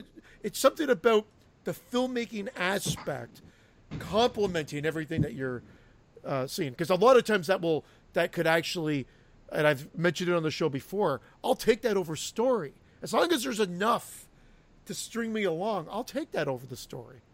element. I, Pretentious. pardon? Not Nothing. pretentious. Why is that pretentious? Wait, I don't even know what you're saying. I wasn't here. Oh, what happened? so- I want Are you talking about taking a well filmed, a well shot film over story? over story certain Oh, story that elements, is yeah. pretentious. Come on. why I'll take a good story over a well well shot film. Well, it No, you does, it's, yeah, but it's not pretentious. It, it's sometimes, sometimes the substance is the style. Oh. That's what uh, that's what you like this. about it. It's a film. What's the difference? There's it's like listening to it's like listening to music. Do I like it for the melody or do I like it for the way that guitar sounds and the, the composition of the fucking the, the guitarist or, or but the two examples that I actually gave have everything. I think have the full package. I said Carrie and the Orphanage were two of the ones that I've I've mentioned. Both of them have everything. Like so you can't, well made, well filmed. Well, I said that, but I said uh, if I had Yes to, and no. if something had to take a hit, I I love Friday the Thirteenth Part One and Two. Let's be honest. go. let's be honest, those stories are ripoffs and simple. Simplicity at its finest. But I I like the movies. Like those movies are two movies that I still put up on a pedestal that would shock, you know, true cinephiles, maybe, but I still love them for what they are. But I think they're still more enjoyable as films rather than as achievements in filmmaking. Well, that's where okay, I agree, and I'm saying there though simplicity of of of story, it, it story takes a kind of a backseat, and they're not they're not cinematic marvels either. They just seem to find that pro- uh, proper balance. I guess is where I'm going with it. There's got to be, I guess, a balance is, I guess, the ultimate answer. You guys haven't come up with any other movies? Would it change your have- trajectory? here's the weird thing. I think about when I think about trajectory. I'm watching movies one way for years, and then I am thinking about it from the standpoint of, of where Christian's going. Not not so much about the story. I've always liked good stories. Who doesn't like good stories? But the change, the shift, if you will, came later on in life, and I can appreciate other aspects of, of filmmaking. And like I would say that it, it began with with Natural Born Killers because there's no other movie like it. And at the time, I was like, "Holy shit! Look what they're doing here with this and this and this and the, and the editing and everything that's going on in it." Because that movie was was filmed in like 30 days and took like eight months to edit. I mean, it's ridiculous what they were doing in that movie. On top of, I loved the dialogue and everything else about the, the way the film was constructed and the performances and everything. I, I love everything about Natural Born Killers, but that was the first movie where I could think. I, I'm watching and I'm like, man, this is really blowing me away what I'm seeing on screen and, and the way they're doing certain things and the way it's being shot. And then I don't think anything compared to that for a while. Then as I got older, I noticed like in when I started doing podcasting, I remember in like 2013, I'm talking about Lords of Salem and, and Rob Zombie's H2 and some of the way things are shot. And that's when I started to take notice about how things are shot. Now I'm going to go back to my original greats, Exorcist and The Shining, which I never paid attention to them in that in that way before. I loved them for many other reasons. Now I look back and I'm like, holy fuck! The way these are constructed, the way that they're they're shot, the score, everything, everything about them. Uh, that's what I'm saying. The trajectory of films. That's what I think about. And then I get into artistic films like The Witch and anything else that looks good that way is what I'm into. So it's like the, that's the most significant thing that's happened to me is you know, I I'm into more art house movies now. I'm into what I see. I was always into story. You're kind of born into that. Who doesn't love a good story? Uh, We're told stories as as babies. You know what I mean? We love stories. But when you get older and you Yeah. start looking at other things, like Yeah. you know, like those aspects of film, that's that's what that's all I can say is that yes. I get what you. I totally get what you guys are saying. I just can't look at an aesthetically pleasing film that doesn't entertain on a story level or this, you know, minimalist approach that just. What about land. Suspiria? What about the Neon Demon? Are those fucking Uh-uh. amazing? I say the, the style is the substance in those movies, and I love them, and so do you. Style is definitely a huge part of the substance, but I still think there's enough there in terms of story, in terms of characters. That- but you're- Certainly with Suspiria, Neon Demon might be the one for me in terms of my ratings of films that may be the exception to the rule. But I do feel like there's enough. Uh, Well, that, but that, you just said that. You just agreed with us. Like we're just saying, it, it, just has to be enough. Enough is relative to. yeah, well, no, I, I guess said that might be the ex- yeah. the exception for me. But like, I can't like, I don't know. I just I can appreciate the beauty in a film. There's certain films that have just been made where it's like, wow, this is really unique and different. Look at films like uh, um, oh, what's the one where they guerrilla styled in Disney? Uh, Escape from Tomorrow, A Field in England, uh, you know, the, the Lighthouse. These are all films that are uniquely shot and people love for a cinematic standpoint. But man, I just couldn't get into the story aspect I'm of with it. you on that, yeah. buddy. Yes. Yeah. Remember my But no, I see critiques what- about? Yeah.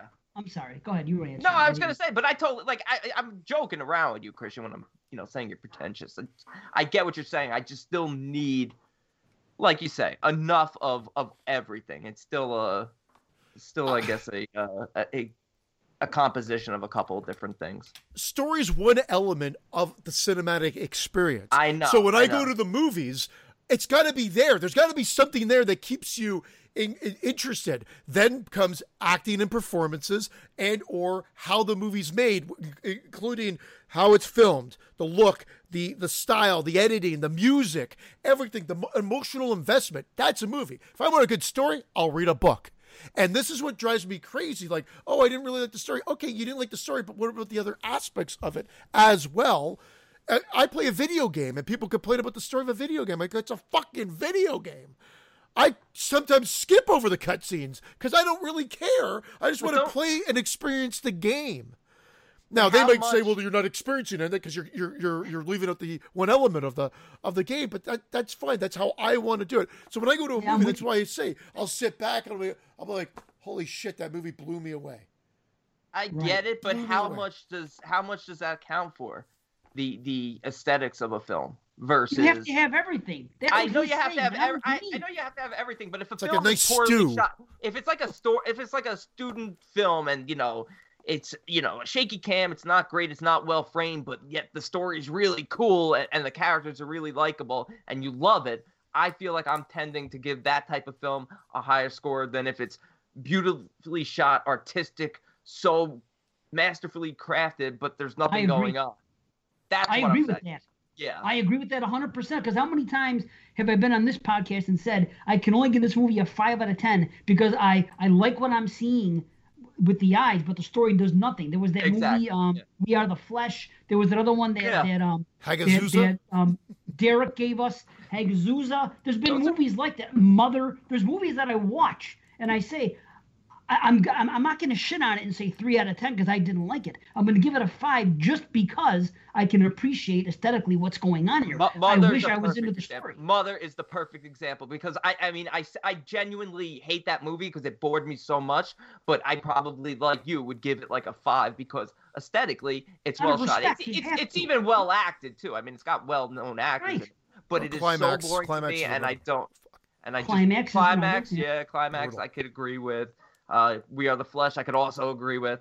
I like Hagazussa a little bit more than you. I still think there's enough going on underneath the surface to sort of explain, but but I totally agree with you guys. But a great story doesn't have to be aesthetically anything. How many movies that we lo- love are great stories, and they may not be shot the best? How, think about the movies we talk about here. They're just like you know, you could bring out the Friday the Thirteenth example every fucking time. Part one, especially, it's very very basic. Really, I mean, it's like almost like found footage. They set up. They're talking about nothing. There's nothing really going on yeah. in half the movie. We don't care. We love it for what we love it about. There's no great story. There's a great reveal at the end, in my opinion, and where it goes. Like, okay, that's cool, but it's just you know, this is it's what the Roller coaster ride. And, right, yeah. it's and a successful roller coaster ride. Exactly. I mean, so I, I, we're all more prone to like a story like that that is great story, and yeah. not not pleasing to the eye in that respect. I didn't mm-hmm. really answer the question because I didn't really think about it. But if I had to, thinking about first film that hits home on like all notes as a young kid, probably Candyman. Wow. Yeah. I, I mean, I was, I guess, twelve. I guess when it came out, ninety two. It came out, I think, or was it ninety three? What, whatever. Right, right around then. And I just remember, just truly hits on every aspect. Good storytelling, good performances, great score, well shot and just genuinely creep me out and just hit on all aspects. So I would say that would certainly change my trajectory for horror, especially since the years that follow weren't that great. And he's talking personally, right? Because like from the like cinematic history, obviously we'd say Psycho would change would, would have changed it. and, and I'm not going to get in the argument between Psycho and Peeping Tom and all that crap. Psycho is probably the most well known change of course into modern horror. And then, yeah. of course, we've got Texas Chainsaw Massacre and the Exorcist. Well, Night of the Living Dead, Texas Chainsaw Massacre, The Exorcist, uh, and uh, uh, Halloween. Uh, they all sort of changed the way we've argued about Black Christmas, but at the time, at the time, 2019 brought everything in. I'm gonna fucking just. it's like having Neil on the show with me. Constant fucking reminder that it wasn't on my top ten. You fucking skunk. I said I didn't hate it like all you fucking guys did. It's number eleven, right behind Goosebumps three. Here's what I noticed though.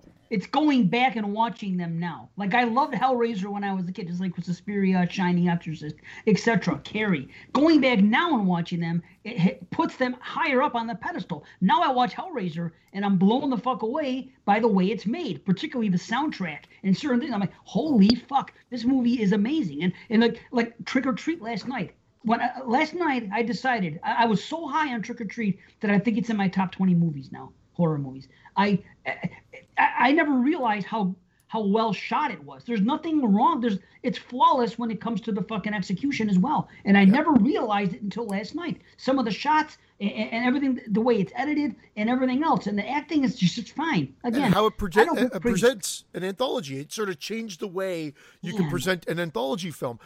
Dave, I'm with you. Uh, I said it to my wife this morning. I said, I love Krampus. I, I love Trick or Treat. I've got to Yep. give Godzilla King of Monsters another try because I was only like, eh, it's okay. And then I'm like, I, I there's got to be more to it. I got to go back and revisit it because he was so great with these two movies that maybe I missed something on Trick that or one. Treat is so good. You could tell you saw it brewing. He was like Yeah, about it to come was, in his was. Pants like, to get that joke out. awesome. Okay, let that great question. Look, Uh, yeah, great okay, question. I don't know if we've even answered it, but great question. That's why I went back to Candyman. How about this? Speaking of Michael Dougherty, that, that's the next question. The Ram Man says, "What do you think of Michael Dougherty being attached to the Nightbreed TV series? Fantastic. It's a strange marriage. Next, fantastic. I think it's a strange marriage. honestly. Period. Full stop. Next question. I'm kidding. I'm sorry, Dave. You think it's a strange matchup? Why? I don't know. I just uh, when I picture Clive Barker, I don't picture, and I picture Nightbreed. I don't necessarily. Picture Del Toro. But think of his co- Maybe. think of the creature. Like he, he had a kind of a like those zombie kids that come back and trick or treat, and like the the um the elves, the Krampus elves. There, there's like there's a similarity to them as well. I guess where I'm going with it is he has these creature themes in his movies. I think he'll do fine. I think he could marriage it well, and he's a good storyteller. He seems to have that part done. So I think I, I, I'm intrigued. I agree with Christian. I would say even just looking at Trick or Treat for you know a, a, a short running, really a short film, a lot Yeah. shorter than it. it I, I'm not. I'm not. I don't want to say a lot shorter than it feels, but it, it it seems like it should be longer, or like it is longer. But it's like an hour and twenty minutes, and they cram so many characters into there, and even these little minor characters that are in it for two seconds you care about. So he is very, very well crafted at, at developing characters in a short period of time. So I imagine doing something like Nightbreed over the course of a series, really diving into, you know, many different characters. I think he'd be fine. Plus, he's, you know, he's knocked it out of the park with a bunch of films already. So I got no issue with it. I don't. Th- I, it isn't that I have an issue. It's just not. I don't think it'll be bad by any means. I just. It's not who I would have thought of. That's all. That's why I say it's a strange marriage. It, it would be like some. It would be like um remaking um Hellraiser, and having uh, Alexander Aja do it or something. Just I like Alexander Aja and I like Hellraiser. I just don't see that as the marriage. I, They should I- get I Flanagan picture- to do it, and they should just fill Nightbreed with Flanaganisms. No. No. See that here yeah, it's funny that Flanagan was on my mind too. Because I, I, I again I'm not I I'm never gonna win this because I know everybody thinks he's the second coming. Uh, but Michael Dougherty, I'm more interested and intrigued by what he has coming up next than Flanagan. You leave I, I love Doctor. Sleep. I love Doctor Sleep, but I'm just Yep. trying to give. I think uh, Dougherty is, is definitely more underrated. Why don't we put that conversation to sleep? Doctor Sleep. It's just, I, I just it's my only wish. All right. Next question. Sean says, uh, "What's your favorite DVD audio commentary?" Man, I haven't watched enough. I keep saying I'm going to set aside a month and just fucking watch commentaries that month, I, but I just I can't do it. I gotta tell really you, want- it's hard. It's hard. But from a just a total entertainment factor, one that stood out to me, it's gonna be a weird one, is Friday the Thirteenth Part Five: A New Beginning with when Danny was alive and I on it. Listened to that. I couldn't believe good. it because there was no there was no political correctness, and right. and, and, The and, it was name just cool as fuck. Tom Yeah. or not Tom, the kid that played Tommy, who we Yeah, heard John was like a born again Christian Yeah. and everything else. and he's on it, and you're just like, oh my god, this is not going to go well. And for whatever Right. reason, it's fully entertaining, except if you're a new a new like. If anything offends you, don't listen to it because you will be offended because there's no political correctness there. But that was what was so refreshing about it, in my opinion, and it was just enjoyable. And I was like, "Holy fuck, this is a lot of fun," and I laughed a lot. The commentary for the lodge is great. It's just two guys sleeping. And every now and No, then you I'll give you that. I'll give you that on the lighthouse, and I like the lighthouse. I'll give you that. Oh, the lighthouse. the lodge. Good Lord. Why is everyone small. a born again Christian? Why can't we get a born again Dave Z? "No, no, no, he already has the cult. He already has the cult." You know what? I don't listen to enough commentaries as well. I'm glad you said it because, like, I could lie and make up answers, you know, because I hear about different commentaries that are so great. A lot of people rave uh, the Thing commentary, which is one I'd actually like to listen to because I hear it's great with with Kurt Russell and Yeah. uh, and Carpenter. It's it's good. The, the original Halloween when I first when this was new and it was on laserdiscs, and that's when when you didn't have this and you had to buy it and. Like everybody else had the VHS, they didn't hear this shit. And then I got it, and I think it was Debra Hill and John Carpenter. I believe. Don't quote me, and I don't want people jumping down my throat, but that's what I think it was. And I remember going, "Wow, this is awesome. This is cool." Uh, and then after a while, you're just like, "I just want to watch the movie." But it's nice. It's nice to have.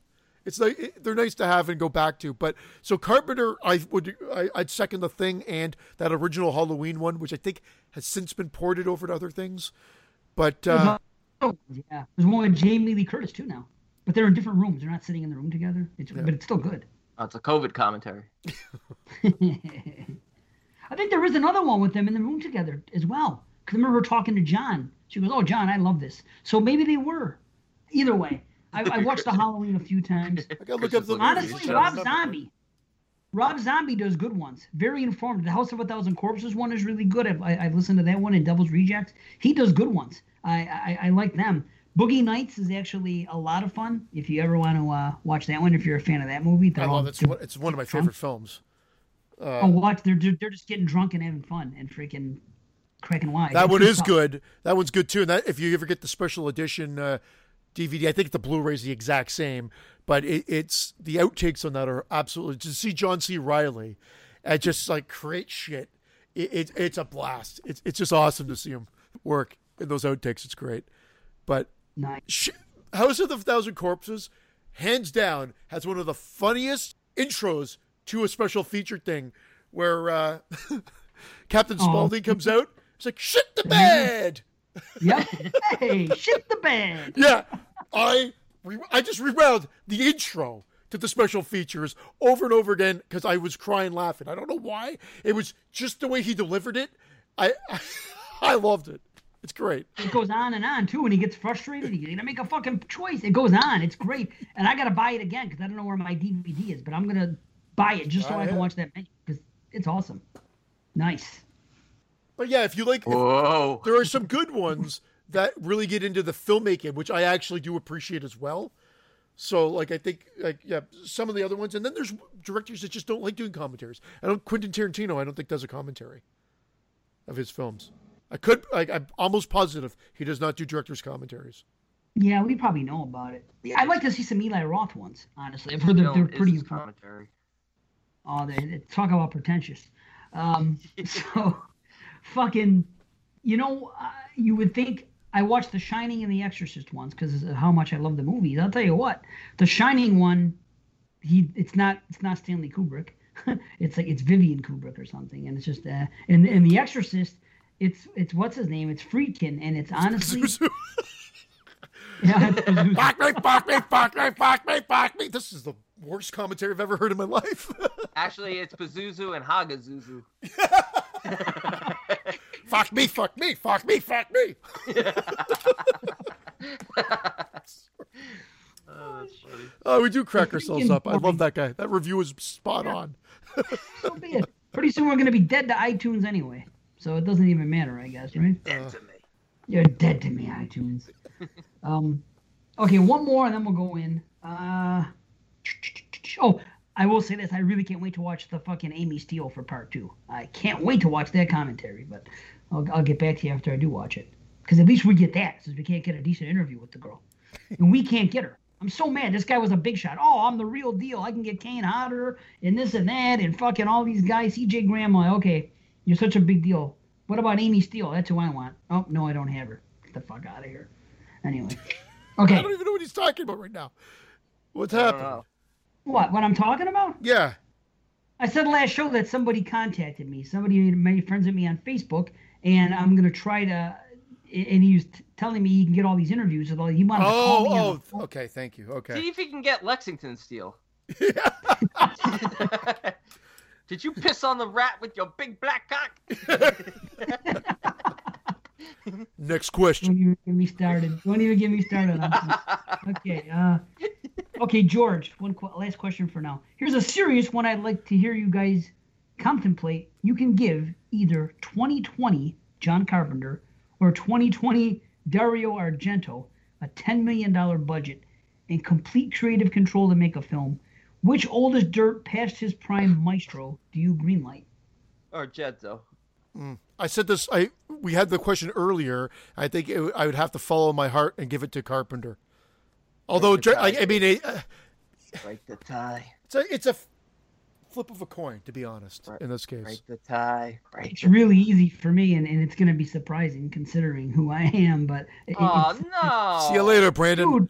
dude, Carpenter still has ideas. Come He's on! still Why am I- politically charged. Just imagine that score. Argento I got fifty doesn't have thousand anything keyboards. I picture sausages hanging. You look like Freddy got fingers there. Daddy, would you like some sausage? Daddy, would you like some sausage? I don't have faith in what Argento can do at this point. And it's not that I hate the movies because you're going to hear in the 22 shots that I don't hate any of his movies still, even the the three his three last ones. I just don't think that creative control is going to give him all that much. He just wants to get behind the camera and make a movie. I- I- can he even do it? He can't even do it anymore. And I'm not saying Carpenter can, but Carpenter is more active. He's on Twitter. He's here and there. He's involved with Halloween. He still is politically charged. He still says things. He he's a guy that always has a bug up his ass and he has something to say. That's that's why I want to still hear what he has to say. It's going to be more interesting than Argento doing something like. When's the last time he tried to actually get creative? Was Mother of Tears, which is fine. But think about it. Those other movies aren't really creative. You know what I mean? It's a Do you remake like of his last movie. He even criticized it, didn't understand fucking the remake. I mean, how do you criticize the Suspiria remake just because, you know, you weren't hired to, as a consultate to consultate and this is I just how do you watch that movie and I, I- I don't know. I just I just don't think that at this age I he watched has it the with them. We're both me. We're both. mm. You know what? I changed my mind. I'm giving my 10 million to Yui Bowl. Carpenter. uh, What if the movie is Ghost of Mars two? I'm like, damn don't you, care. Carpenter! Carpenter has passion still and something to say, I believe, where I don't think Dario does. And I hate to say it, but I just don't think I think he'd just be going through the motions at this point. Dario! You know? It's me, it's have it. Dario. are too Super Dario, brothers. Argento's movies I'm, I, I didn't find what I said funny. I'm just laughing because Christian's Oh, because it's hilarious. I bet that would. I'd give the ten million for that. for Super Dario, brothers. With Bob Hoskins and Dario Argento teaming up. Take my daughter. She's Argento- naked. general requires too much. Top of his game, Argento requires too much dedication that a guy in his 80s just can't give.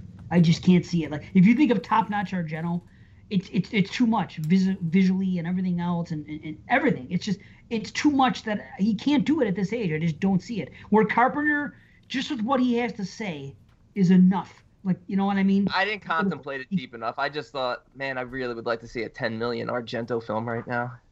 But you're right. Yeah. I mean, yeah, I know what you're Maybe the. Mantis would look better. Maybe that praying Mantis, if he had ten million dollars, would look better than that piece of shit one that they put that that fucking PlayStation One graphic that we had in Dracula. You're right.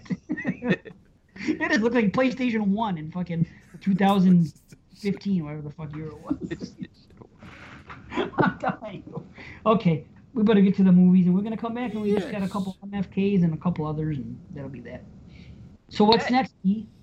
Next up, from 1985, Tom Holland written and directed Fright Night. A teenager discovers that the newcomer in his neighborhood is a vampire, so he turns to an actor in a television horror show for help dealing with the undead. Well, now, Dave, you got me. You got Dave's got me scared about. I know. I agree, man. And here's the reason. I know how Brandon feels about this film. I think Brandon knows how I feel about the film. This is a personal favorite of mine. I've always loved it. I mean, I used to look at this film as like, I don't know if the effects have aged as well, but I used to love the special effects and makeup in this movie. Oh, I think they've aged beautifully. I think they're still some of them. There, there's a little bit of disjoint in, the in the. I think it might have been the editor that maybe took some of the fun out of it, but there because I like most of them. But that especially uh, Amanda Bearse's elongated smile at the end is a beautiful. That's amazing. Terrifying. It's terrifying. Yes. It's it is still to this day terrifying. I've got the fright card, the fright rag card, or whatever those cards were back in the day, and it's just a still of her with that smile, and that is it's Nosferatu, original Nosferatu, frightening to me, like that image. Wow, and nice. the movie itself, we're talking about comedy horror. Here's where it works in my opinion. This from the from the opening when harmonized. you're watching the TV and you see Peter Vincent like chasing the vampire and he's got the stake backwards. Yeah, yeah, yeah, yeah.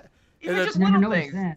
Yeah, wow. I didn't even notice he's got the stake part pointing at him and he's like, "Yeah, be gone!" You know, uh, creature of the night. You know, he uses that whole reference.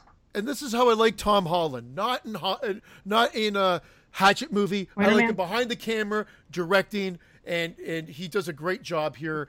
And I I, I got to be honest, like that whole homage. This is a love to like the Hammer movies and, that like filmmaking and, and it's past and forgotten and slashers have taken over. Um, it's funny that I've always fun. It, it, it's funny that the line bothers me. He's like, all your generation seems to want is um, killers wearing ski masks hacking up young virgins. And I'm like, well, that's yeah. not right. It's it's actually the virgin. I, I I just it's always bothered me that line, but it's still funny. Right. I laugh, but I'm like, but it's wrong yes, it is, but yeah. but I, I, again, and I know I'm all over the place, and uh, yeah, I'll let Brandon you talk. It's just that it, it's just a perfect harmonized thing. The only part, and I'm I'm I I've said it before, is that Evil Ed does get on me a little bit. How did and, he live? He, well, I'm just talking about his acting. He gets killed. Why is he fucking back at the end? It doesn't make any sense. Here's why he lives at the end because he wasn't staked in the heart and he removed the stake before he left. He removed the banister thing before he left. So when the curse was broken, the curse was lifted, they lived. Evil yeah, Ed. When you kill Evil the head vampire, live. they all die. Yes, he did. He comes back at the very end. Remember? You're so cool, Brewster, and all that shit. That's no, that's just that's just a. Uh, he's not alive. That's just a, a capper for the film. That's just like a oh, you're so cool, Brewster. Voice. It's a callback no, no, no, to the earlier thing. But it's a different voice. It's in a vampire voice now. It's fucking. Uh, uh, he's a vampire now. It's not the same. I've you're so never. Cool that he said earlier. I have never taken that. I thought it was like a exclamation mark, like uh, like almost callback to his famous line, like "Oh, you're so cool, Bruce." Well, look, Brewster. Part, part, he thinks part, he's alive. Part two would have you think that because in part two, you know, they acknowledge that that that he's dead. But for part one's sake, I think it's sort of like a yes, he's still alive. He lived. Why is he still a vampire? is another question. But yeah, that's what I'm. I, I won't. I won't even dig into that. The lore in this might just be a little different. Look, he's turned into a vampire much quicker than Amy is. Yeah. He's turned into a vampire and he's at Peter Vincent's house two seconds after he's turned. Well, it's like a Amy, zombie, right? Like you could argue, like what's the like the time frame to? uh Well, yeah. Well, why is Billy, period time frame? Uh, an undead he's not even a vampire. He's like an undead thing that turns to goo. Like there's no there's a little bit of like inconsistency with what they are, but I don't mind it because the effects are so cool.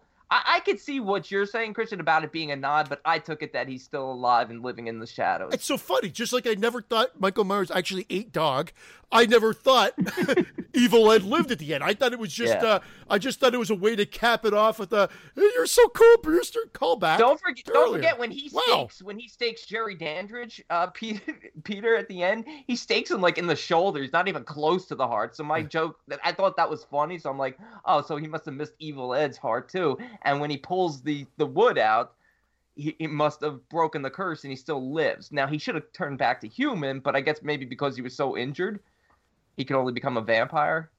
Well, I don't know. I don't want to get into it because I don't want to start off with negative. But that was just one question. And I have a couple other questions, but I don't want this to be this kind of thing where I'm coming out with negatives because it's not a negative movie at all for me. But I'll say this once again, just like I said with Trick or Treat, it's it's it's a it's a, a story of three acts here for me. The first act is good. The third act is excellent. The second act is just okay.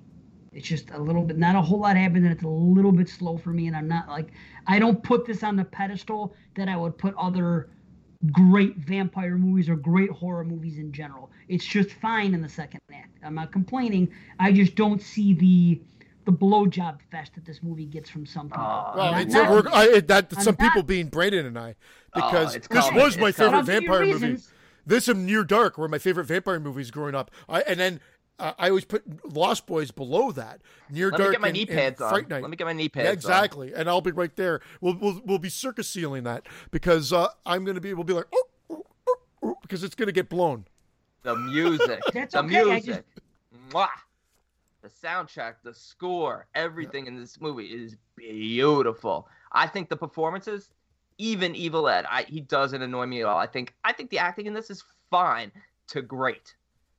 I think uh, Chris Sarandon is fantastic as Jerry Dandridge. Malcolm uh, McDowell, Roddy McDowall, Malcolm McDowell, Yes. Yeah. Roddy McDowall, one of the McDowells, Andie MacDowell. is great as uh, as Peter Vincent. Uh, I love the setup of this. It's very. I love the slow build of it, of them, you know, moving in slowly, of the seduction, the the prostitutes, the show that uh, Jerry gives for uh, for um Jesus for Charlie Yeah. with the boobies. Boobies. Yes. I say again, when you're 15, that scene's the best. Oh my And, god. and then the elongated fingers. It's cool. I Oh. love that whole build to that. And uh, he can't go. He goes to the police and then makes a fool of himself so that he can't go to the police. It becomes very Hitchcock in the way that I'm talking about from a story structure. You can't go and get help. You're on your own. You've got to figure out how to solve it. So his next thought process was to go get Peter Vincent, the great vampire killer. I love the progression of story. There's a there's a love of movie making and storytelling here that you that you don't usually see. Uh, I, I do. I, I really like it. There is inconsistencies. I didn't notice them when I was younger, um, but they talk about vampires being able to turn into wolves. They talk about the Daywalker, the Protector, uh, a little bit. So, like, I mean, Yeah. things have been anchored. So I'm I'm accepting of them. Oh, wait a minute. So that's what that guy was. That's what you're gonna say? The Daywalker. He's a vampire that's allowed to. Because I don't know what that was. That was a critique that I've all. I, again, this is only the second time I've seen it. But the first time I saw, that's what I said. When they kill that guy on the stairs and he keeps coming back, what the fuck is he? I, I don't understand what he's supposed to be and how he keeps coming back. And I thought he was just like a regular guy, like a familiar. And then this and uh, that was my complaint. How does he die that way? What the fuck is happening here? There's no explanation. But now you're telling me that he's that they mentioned daywalkers, so therefore that's what he is. There's a certain type I'm of not- vampire that can not I- get killed by the sunlight. I got to be honest. I'm not sure if they mentioned it in this film, but Okay. I, 'Cause but I I get it. believe in vampire lore. Yeah. There, there's a, a description It- of it's that. not and- it's not yeah. mentioned in the film, and that was always part of the thing. Like, oh, what is he? But that adds to it. I think that's one of the I like. just wish I had sort- explanation. He's Oh, it some sort. He's sort of undead. Confuses Sort of. I think I just say, oh, he's an undead daywalker of some sorts. I mean, it's a great scene, so it's hard to knock it. Oh, That's what I'm Oh, saying. it's so Everything in the third act. I wish this whole movie would have been the third act. If the if the, if the whole movie would have played out with all the great stuff we see in the in the fucking the third act and the climax, and this would this could be a ten out of ten just for visual effects alone and excitement. It'd be amazing. I love visual- everything that goes down there. The visual Well, effects, I think, are second to none. I think the comedy Yeah. i- is fantastic. Mrs. Bruce. I didn't even notice reason- comedy. you know what? When I was a kid in 19, you know, in 1986, 87, when I first saw this, and you know, I credit 1985 as as the year that got me into horror, without a doubt. There are five films from that year that I watched as a kid. Probably the five films that I've seen the most of any horror film: Fright Night, House, Troll, Once Bitten, Return of the Living Dead. Those five films, and they all ha- and they're all comedies, and none of them were funny to me as kids. Maybe Once Bitten a little, but. uh It's yeah. but but it's hard to see that it's I didn't see this as a comedy as a kid. I saw this as a terrifying vampire film. But you watch it now and you're laughing. It's like it's so funny. it's so ridiculous. You know, Charlie's getting screwed by his mother every two seconds. He's hiding in the bushes watching. She's screaming for him, so Jerry sees them. Then she's like, "All right, well at least he can't come inside." Then the mother invites him in. It's like, yeah, no, it, it's great that way. And even when he's eating the, the apple, how he bites through Oh, the my core. God. He throws it at that. him, and you can see that the apple's been eaten through the core, which was I just thought those little nuances that's were great. He eats apples beautifully throughout this whole movie. He's always eating fruit in a beautiful way throughout this whole movie. And I've told you every time I fucking whistle, every time I whistle, I've mentioned it on the show before. It's Strangers in the Night, and it's because of this fucking movie. Every time, I- every time I'm oh. like, if I'm bored, and I go, I go, and I'm like, holy fuck, Fright Night. So somehow, on some sort of level, it's been embedded in me, in my psyche, that uh, because he whistles that Strangers in the Night. And the he simplistic story the- development, just the idea that when Charlie's in the house with the cop the first time, he finds the portrait of Amy, and the fact that he won't let it go means that Jerry has to kill him. And then when he meets Amy, he's you know taken in by her and just falls in love with her instantly and has to have her. Simple, Yeah. simple. Okay with What's the part you don't like? Is it when they're when she's when they go out and they go to the nightclub? That Ah, scene? Because I do love that scene too. That's the best. There's nothing wrong with that scene. Well, Love where that where is scene. it that falls where it falls apart a little bit for you in Act I didn't Two? say it falls apart. I'm just Okay. not. It's just kind It's of invested. um, whole hum in the second act. I'm just not like. I don't know. It's just a. I can't explain it. I'm just. I just fall out of it a little bit. It's just not as intriguing. Like the first act is great. It's all the mystery of this and that. Once we know what we know, I guess the stuff with the party, I don't dislike it, but it doesn't necessarily do anything for me and everything else. I- That's one of know, my think- favorites. It's one of my favorite scenes in the whole movie, the seduction of Amy and just Yes, sort of like and, and and Charlie sort of trying to bring her back. But even earlier on in the film, It the comedy, like slow. when when he first stabs Jerry with the with the pencil, which you know, it's it's Yeah. funny to think about. It's a tiny little wooden stake. It's stabs Yeah. through the hand. The way he screams in this movie is so calm. Ah, he Oh, and he's like also twisting around. yeah, like he's a like, spin. Like Yeah. but the, the love that. effect, I fucking loved when you would see it embedded, and then he'd flip it around and pull it out. I was like, I, the 15 year old, I was like, this is awesome. Like that was top notch practical special effects The to me. The spin, the spin. Yeah. Ah. I didn't find the comedy in that until we watching it over and over and over again. Now it is funny, but Yeah. but the pulling out and the vampire makeup is good because that's when it wasn't just fangs. Now you now you had this elevated like vampire look that I think changed how v- vampire movies worked. Like they kind of souped them up a bit. Like they couldn't just be And guys when- with fangs and when and he's bec- and Charlie's becoming crazy. He's like he's like setting up all the stuff in his room. He's watching Peter Vincent and he's like, "Go, Peter, go!" like, It's like slightly crazed. yeah, he's losing his mind. The setup he's got with all his candles and his crucifixes. Yeah. The garlic and everything like that. It's it's great. And The the mom is funny. You were about to get into that. We got into something else with her about ta- talking about uh, uh, the white sailor being stark naked and uh, or I, I there's just she just has every line she has is funny.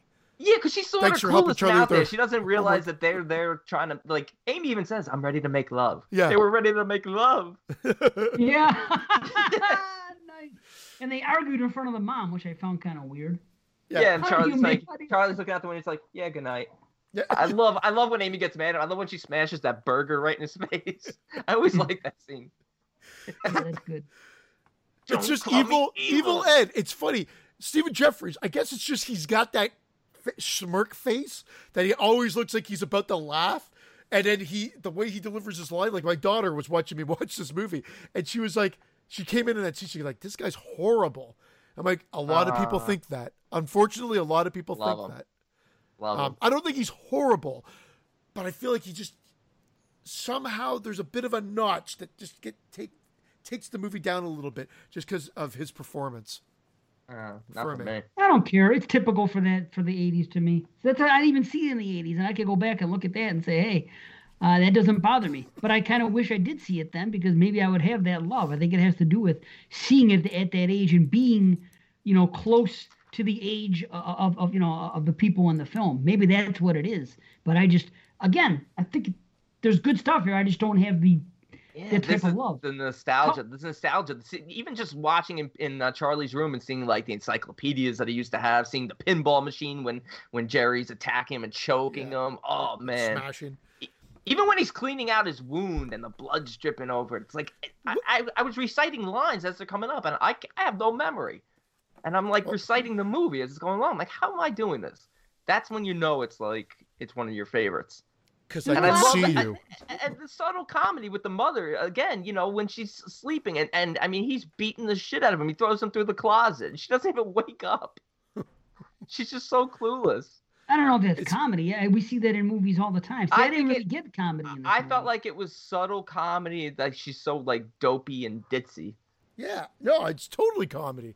I consider this hmm. a comedy horror film. It's it's Isn't it weird that I, I don't even it doesn't seem like it has any more humor than any other '80s movie to me. Just It's weird. like- It's a different. I feel like it's a different type of comedy. It's more of a like, like a, Lost Boys. You consider Lost Boys a horror comedy? Because I don't. There's a couple wisecracks here and there, but I mean, it's just it's in. That's what movies were in the '80s. no. Even like Friday Thirteenth movies had fucking humor in them. There was people cracking wise, and I don't know. It, This one's Dialogue? subtly poking fun, not poking fun at itself, but poking fun at the tropes a little bit. yeah, I think so. I think so too.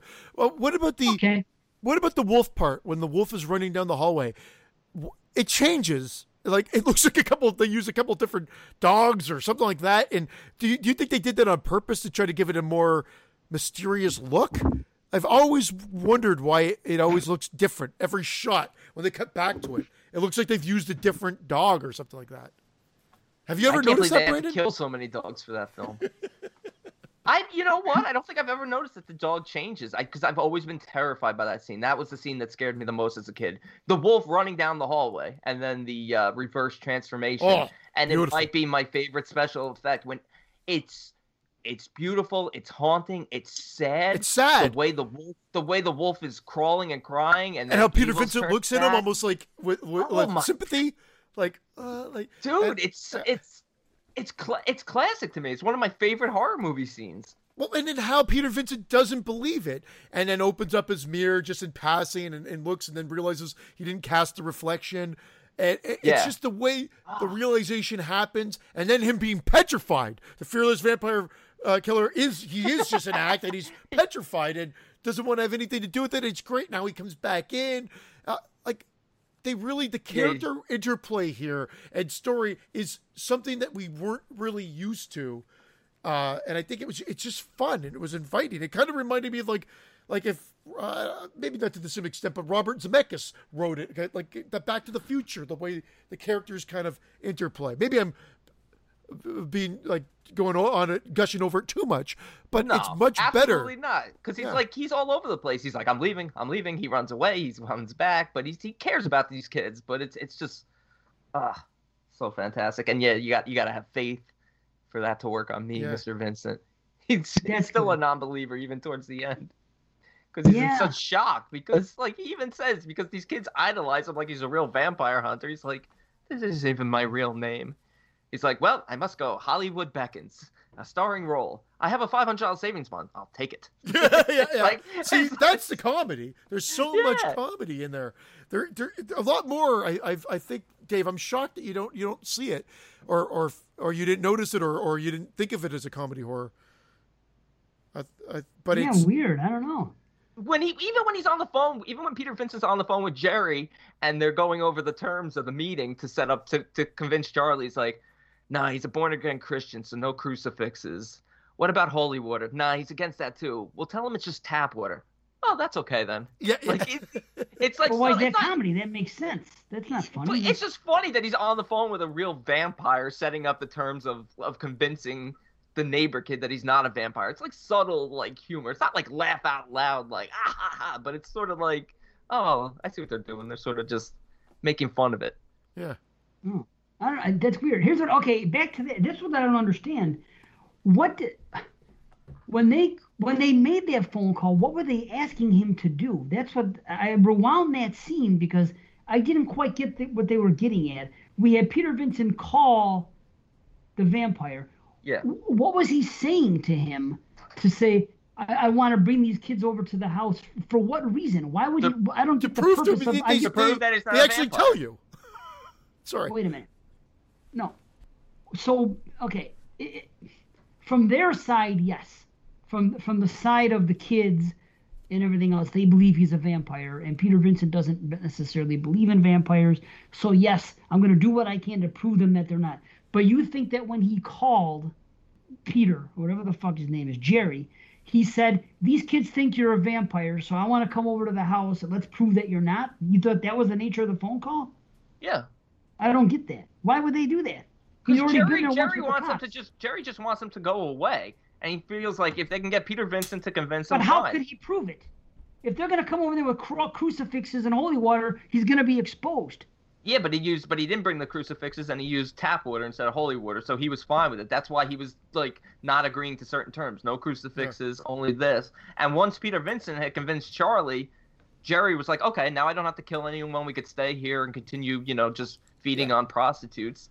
But then So he it's a sees hoax. So they went through all this fucking shit just, As a just- hoax so Charlie, Charlie. yes, would leave him alone, and they- they paid him to do it, and and for Jerry was bucks. okay. Yeah, and Jerry was okay to do it because it'll get him off his ass. exactly. Okay, I didn't quite understand that. Well, I was like, what is he saying to them on the phone? Because I didn't get that the kids didn't. I, I thought the kids might have also believed in it at the time. So in other words, No. they all think Charlie's fucking nuts. His girlfriend. Amy, yeah, Amy and Evil think he's evil. Think that he's gonna just go kill some random man next door. And that's why they're like, don't do anything till we get back. Like Peter. Evil doesn't believe his him until he's chased down by by uh, Ah, Chris Sarandon. Jerry. My God, I can't. Why? I'm, I'm, uh, until he gets, Another- and he goes, they won't bug great you scene. anymore, or beat Another you up. great scene when he comes out of the shadows. Yeah, that's so. That's so. Man, that's ah. whew. How about And Ali? Ali's in this movie from Yeah. Friday. Yeah, yeah. Friday three. Ah, that was great. He gives Jason a better fight than he does Jerry. he does. He doesn't do Sure. anything. And Oh. why wouldn't the police believe she was kidnapped? When they, what, this is what I don't understand. This girl gets kidnapped at the end of the movie, and they're talking about not being able to call the police because they won't believe you. So you're telling me that if fucking Peter Vincent calls the police or anybody and says, "Hey, Amanda Bearse's character, she's fucking kidnapped. Go to this house. I guarantee you're gonna find this girl in the house." The police don't believe that a fucking a teenager's kidnapped.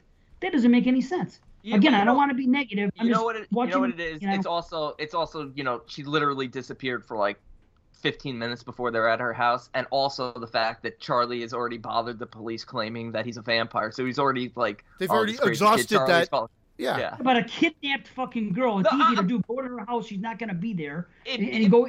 If that know? story had gone on like two days later, and he, and um, and she's still missing, then I would be totally with you. How are the police not looking into this? You know, then you know her parents would have gotten involved because it would have been poker night.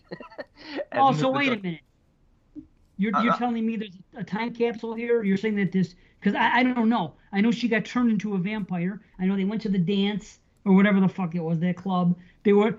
So you're saying the passage of time wasn't like more than a day? It was just like. Oh, it was, it was that- that was night. that It was night. that night. Yeah. That night, all in one night. Okay. Yeah. That's fine. That I can see that being excusable. I still think if you called the cops and said, "Hey, somebody kidnapped a girl," all you got to do is go to the fuck. Especially if if you're she- not if you're the crazy kid who had the cops there the day before then have saying call. he's a vampire. Be and like, somebody else. Amanda call. Bearse in makeup in that not the extended phase, but then when she's just I can't like believe it's the same person. I know, I thought they used a different actress. I actress. thought it was. Yeah. I, she she looks a she, it's gorgeous, and in B, yes. it, it, what a throwback to the the the like the countess or like the, all the vampire uh, Yep. v- vampirists or whatever the hell they're called, like his like, little slave Dracula's slaves. They're awesome. They're great. Yeah. It's such a great callback, and she looks great. And yeah, uh, the makeup on her, I, I couldn't believe it was the same person either. for she's years. she's terrific in this. And uh, you know, a few years ago, probably like three four years ago, whenever I went to uh, the convention, they did a Fright Night panel. It was just her and uh, Stephen Geoffreys there, and he, he's more of a shy, quiet guy. He's a really nice guy to talk to. I think he's a lawyer now in San Francisco. He was like really nice to talk to, but she she like ran the panel, just talking, just so much talking about the film and her love of the film and her love of making the film. And then we we talked to her, my friend and I. We talked to her for like 30 minutes after she even recognized. It. She's like, "Oh, you guys were in the front row on the panel." Like, yeah, she was just super nice, and it just made me even appreciate the film more because both of them were sitting right next to each other and just. You could tell they just had a blast making this film, and they just are, they must have been friends because they also were. Well, I mean, granted, you could be cast in the same movie together a couple of times, but not a sequel. But they were in fraternity vacation together. It was like Oh, a, a teen comedy movie, and she's one of the she's one of the, the girls in it, and uh, Stephen Geoffreys is the is the is the geek guy that's along for the the spring vacation. They might have talked. They might have talked about having worked together and stuff like that, and then, uh, and, and then you know being cast in this film, and also you know she mentioned he mentions that you know the reason why he didn't go for Fright Night Two is because of uh, I think nine seven six Evil. Yeah, and the fact that he's dead. I never thought he was dead, Dave. I can't I- believe Yeah, I, I never thought. I don't know listeners why. chime in. I just, just I just took it. He's dead. well, why, would- I don't get why you thought he was dead because the voice was that of a vampire voice. No, it was. I was. I honestly think it's "You're So Cool, Brewster." Just a No, recreation of before. It's exactly that. It's not that Oh, at you're all. so cool, Brewster. I, I feel like whether the sound is a vampire or still him, I still think it's him, and the red eyes indicate that he's still a, a- a you know uh, a non-dead being, and he's still alive, and he's just lurking in the shadows there. Oh my god! Yeah, that's what I took it as. Wowzers! I mean, look, part two, part two says he, you know, Peter Vincent killed him, so they go with that in that storyline. But like a true sequel to this one, I, I would have Evil Ed still alive. I actually have newfound appreciation. I've never disliked Fright Night 2. It just didn't hold the same candle from the originality and the story structure of, uh, even though it kind of copies the actual stru- story of part Yeah. one. Uh, but it's it's really enjoyable. It's a decent follow up. It's not on the same level, but the effects are great in that one too. And I watched that one this month too, and it was and it, I was I had a lot of fun with part two. I have the Blu-ray. I gotta watch it. So it's worth checking out. But it's not. I don't like it as much as this. Dave, you might actually like part two more. Really? I don't know. I, I, I, I like this quite a bit actually. I just don't. I don't know. I, I, I don't think two's gonna have that that '80s feel. That I think has. Evil I don't- Ed's again. de- I don't know. I, I think Evil Ed's delivery of his lines once he becomes a vampire is quite sh- scary. When he's talking to Jerry after he burns him with the cross, and he's like, "The master's gonna kill you slowly, oh so slowly." So- like it's You sound terrifying. like Pennywise. He does sound a little like Betty. You you I sounded don't exactly like him. like him in the movie though too, because I that sounded very much like him, and I had to look it up, guys. And I'm just saying the first thing that popped up is Ed tries to take the wood out of his heart, but he was in too much pain. He sticks his hand out to Peter to help him, but Peter refuses to help Ed and cries as Ed then dies. The cross scar on his forehead is also disappearing, indicating he is bold dead. I agree. That's my complaint. He died in the movie. How the fuck is he alive at the end? That's what I'm trying to say. You give that that, that was my last note. Literally, is how is Yeah. Ed alive? I took it he's not alive, and it's just a callback line because they thought it was a cool way to end it. You He guys have seen the movie much more he than I have. He reached out to I- Peter to remove the stake to help him. So when Peter takes out the stake at the end, I feel like Ed was really hurt, but I don't feel like he was dead. I never felt that way. I'm, I'm fine with it either way, but I always felt like he was alive and lurking in the shadows. But I mean, if he was dead and and that end is just sort of like a, you know, a nod to to the famous line, I'm fine with that too. But I I still think he's alive at the end, in my in my opinion. And I hmm. love the movie either way. That's fine. I just whatever. I I didn't get it. But His dinner is in the oven. Roar! What is with that red mop top though? I always thought that was the weirdest fucking like it's like a It's- red mop. oh, Raggedy Ann. it's Raggedy Ann. It's terrifying. Raggedy As a as a kid, it's terrifying. Watching it now, I'm laughing, especially when he goes roar, and Peter's like ah, and he runs out the room. That's my favorite part of his his dinner. Is in Is it- the oven. I don't even know what the fuck that is. The Oh. scene when when he, when when Peter when they're at Dandridge's house and and uh, Dandridge knocks uh, Charlie out.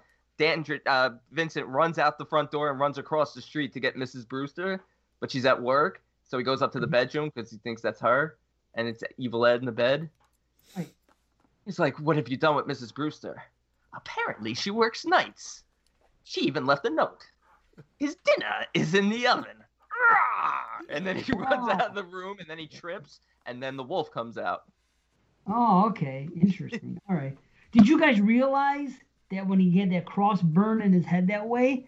I just happened to watch this movie for the first time last week. That's straight ripped from fucking Horror of Dracula, also known as Dracula, the first Hammer Dracula movie. Yeah.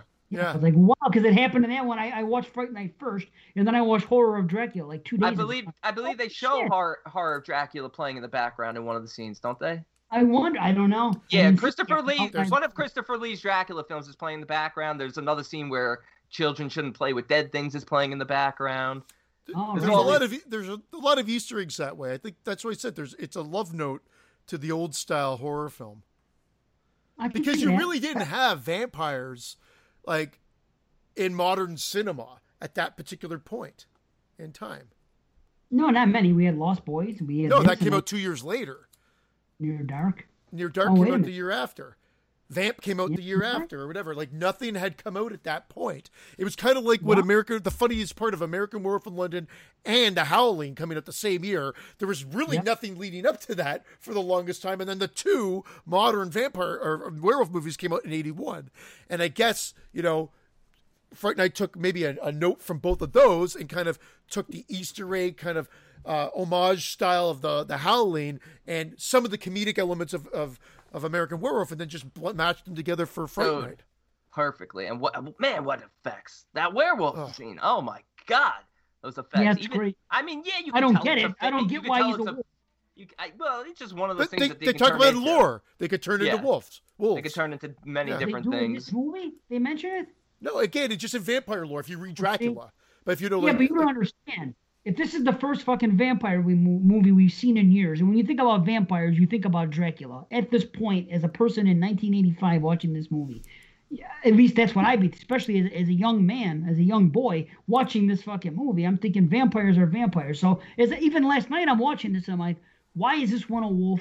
Why is? It? But then, my, but I, see, but that's still funny. My mind at the end was like, "Oh, cool, he's a wolf." Like that was how I what I was back in the day. This is what my note is.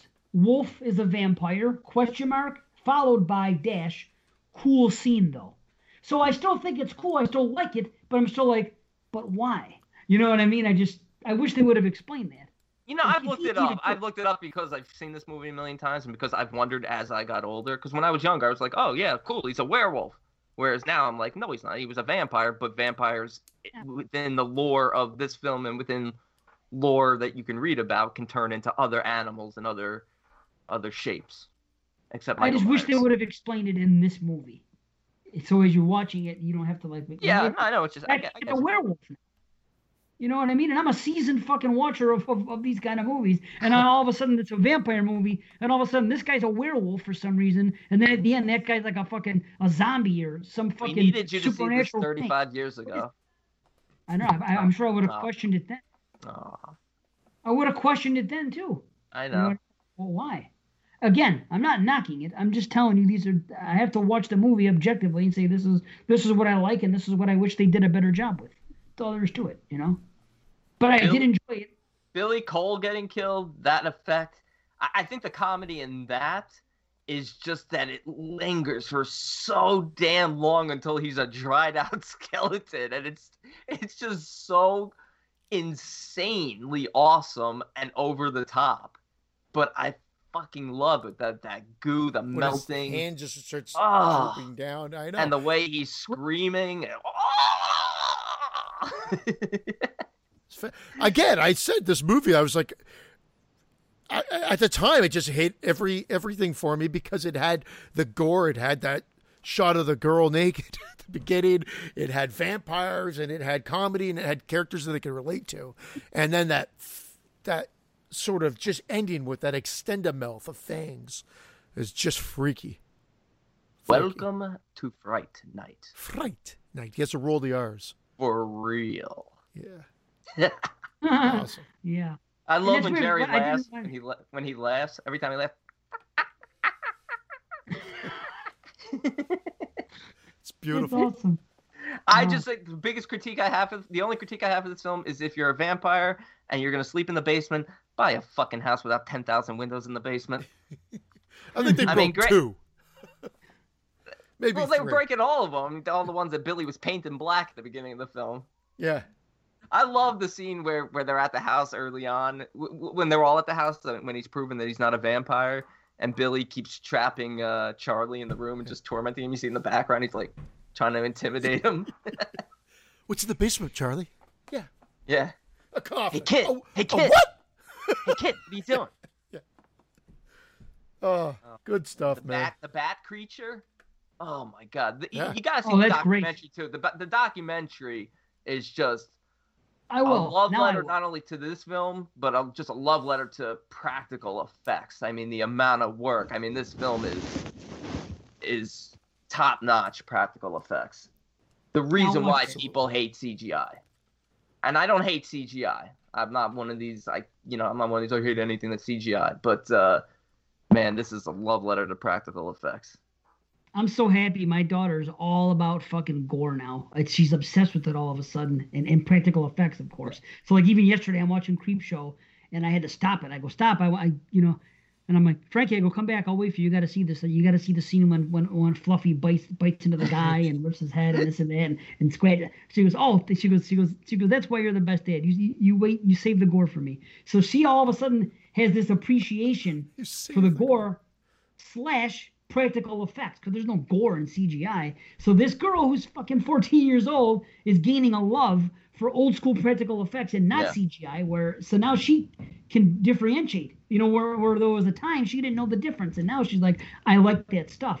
See, when I was her age, I wanted to grow up to be Tom Savini. That was my thing. I wanted to go to that school. I wanted to be an effects artist. Now she is is seeing this and she's all into it. So it's it's exciting. You might not be an effects artist, but you are a dick like Tom Savini. Aw. Aw, dude. Look at Christian. Christian. look. Sums it up. I've, I'm just I've never met I've never met Tom Savini, so I don't know. You just hear mixed stories about him. Brandon. What I want. I'm pretty sure I know where you're coming in, but what are you? What do you? What do you rate it? I, I you know what I if you critiqued it if you pointed out plot holes in this or issues like Dave has and I could see people having those issues it just can't affect my love and my nostalgia for this film. I'm blinded by this film. I'm just it's the film I credit with getting me into horror along with those 1985 films whether they're good or not they just got me into horror and uh it's, it's a 10 out of 10 it'll never be anything but for me. I uh, reviewed this when I when I joined on uh, Slice and Dice, way like going back three years, I think now at least, and I think I did it with Night of the Demons, and I didn't want to be the, the schmuck on the show that gave both movies ten out of ten, but I actually have to agree. Even though I knock Ed, Evil Ed, and, and Stephen Geoffreys' performance, I can't. It, it, this movie got me like just solidified my love for horror, and I watched this movie so many times. And revisiting it, I'm like, wow, this is such a great movie. It's just a fun movie. Uh, and uh, such a, a love note to to vampire films and, and everything else. Ten out of ten as well. yes Damn. The same okay. friggin' thing. The same friggin' thing that happened. Although this movie I like more. I mean, not by the rating, but just by its, you know, the fact that it exists. But the same damn thing is gonna happen here that happened with the Han- Cannibal Holocaust. I give this movie an eight out of ten. I'm not gonna budget, so it's in the Hall of Fame. See, that's where I was worried. I was afraid. I, I knew Christian loved it. I just wasn't sure if he wasn't 10 or not. I knew, I said in my mind, I said, Dave's giving this an 8.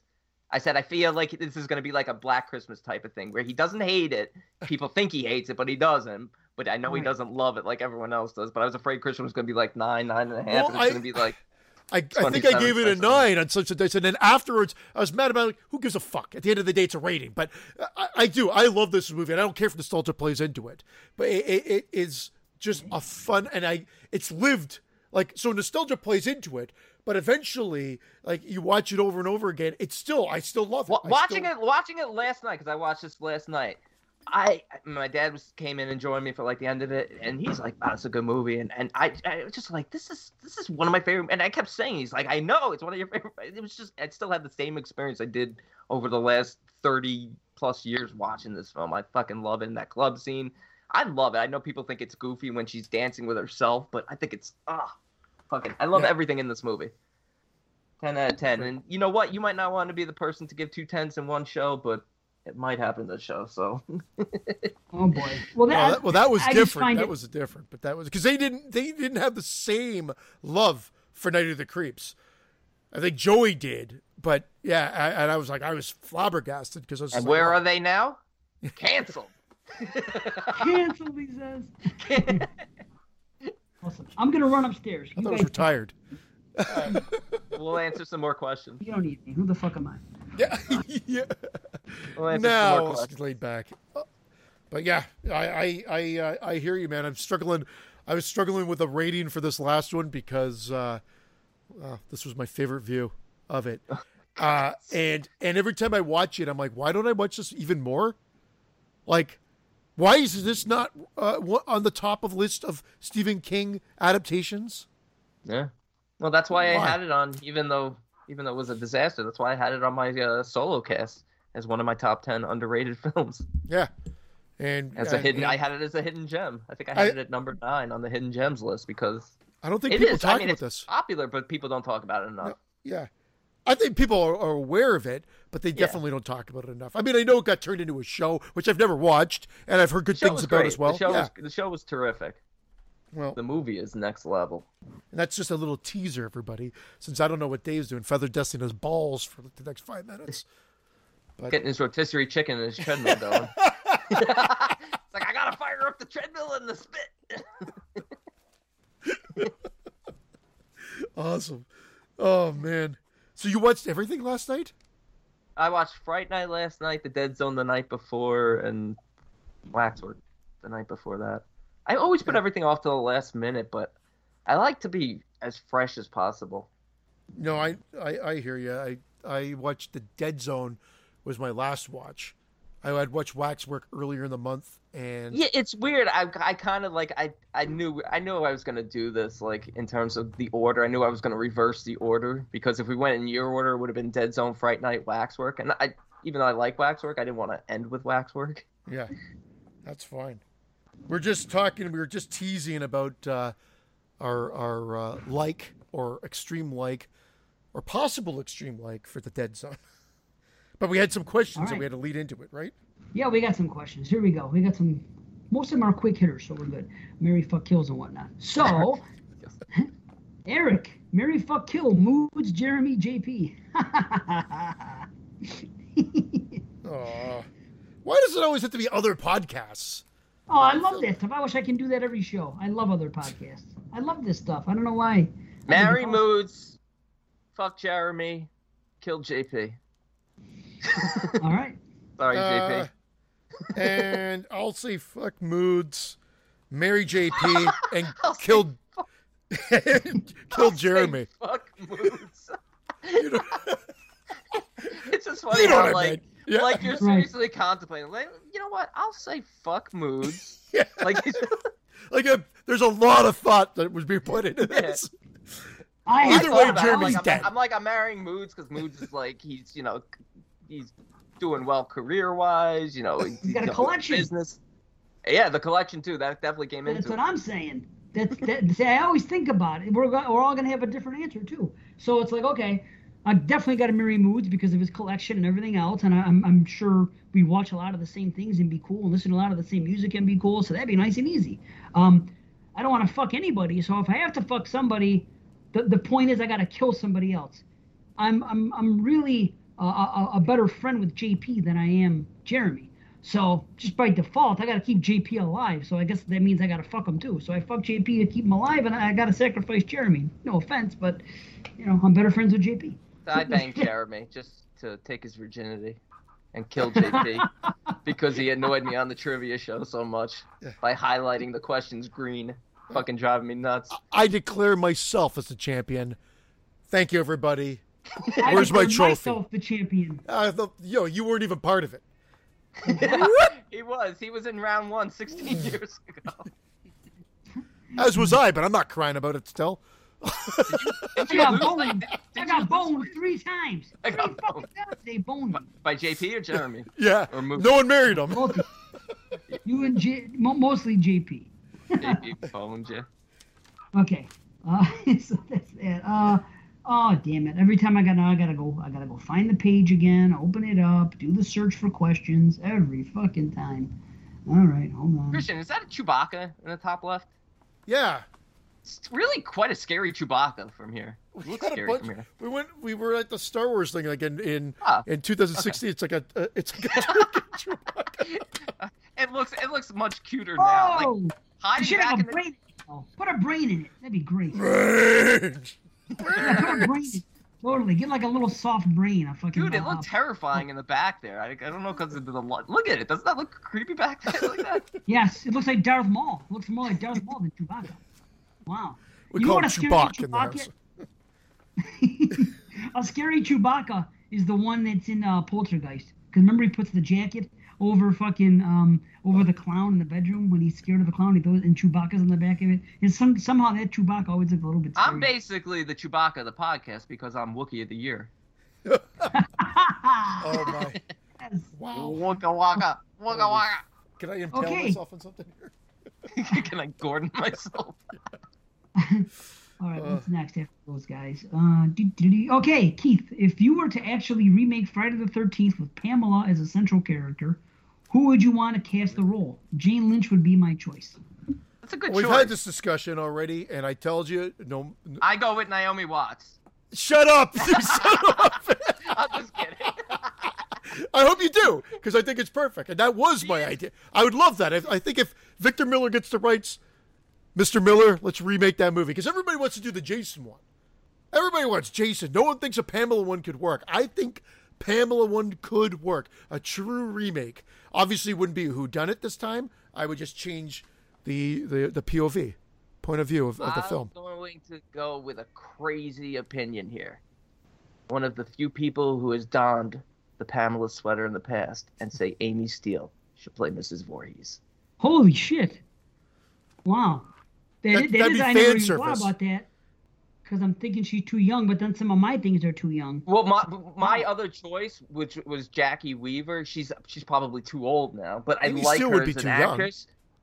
She No, she's too young. perfect, Amy Steele. I think she's right in the sweet spot. But Jacki Weaver, who was like my choice of like actresses, I was thinking about, because she's really short. She's like four foot eleven. I think it's more menacing to have like a short, like unassuming looking killer. But uh, I think she's too old. I think she's probably in her mid to late sixties.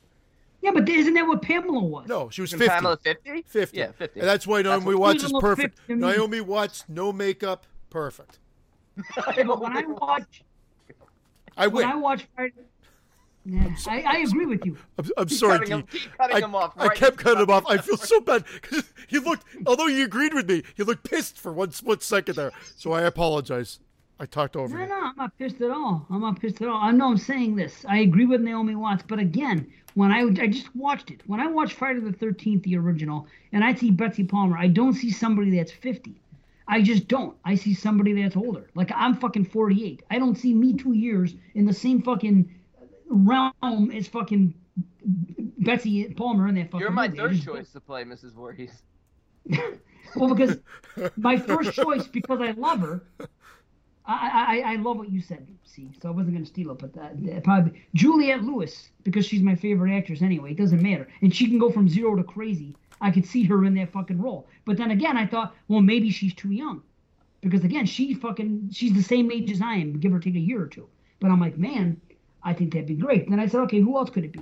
Then I thought maybe Toni Collette, because it's, it's fucking Toni Collette. But I'm like, you know what? I think she looks too young. Again, I see her as mother, like I see her in, in Midsommar, or I, or, pardon me, Hereditary, or I see her as mother in Krampus. I don't see. Either When I Tony think of Collette Betsy or Tony Palmer- Todd. Yeah. Even when you saw the remake of Friday the Thirteenth, and they showed the other woman, and, and she looked like an older woman in her sixties. Same thing when they when they recast her. That's too old, Jason. in my opinion. But Betsy Palmer was, I guess, Yeah, 53, 54, depending on on when uh, exactly. I, I didn't check her exact birth date, so depending on okay. I just yeah, in real life at the time, older. yeah. She just seemed older to me. So she looked like I, the woman I in Jaws, the mom in Jaws. Oh yeah, what about the woman in Jaws? How old she oh, looked. sure. oh, that mom. Oh yeah, uh, Alex Kintner's mom. Yeah, oh that's a whole other fucking right. But this is years removed from when he died, so I get that. Jason might have died. Well, that's what I'm saying. Jason died in '57. This is 1980. So, fucking, you know what I'm saying? 23 years later, this is. So they, they got to be old. Yeah, I don't know. Either way, I, I'm just picturing that a woman that had a, an eight-year-old, eh, whatever the fucking 57. The, the kid was born 1950. This is 1980. So 30 years ago, she gave birth to her child. I'm picturing that's a grandma now. You know what I mean? But anyway, So ultimately, I settled on this because she's the right age. I think I picture an older woman, and I Betty think White. the best answer.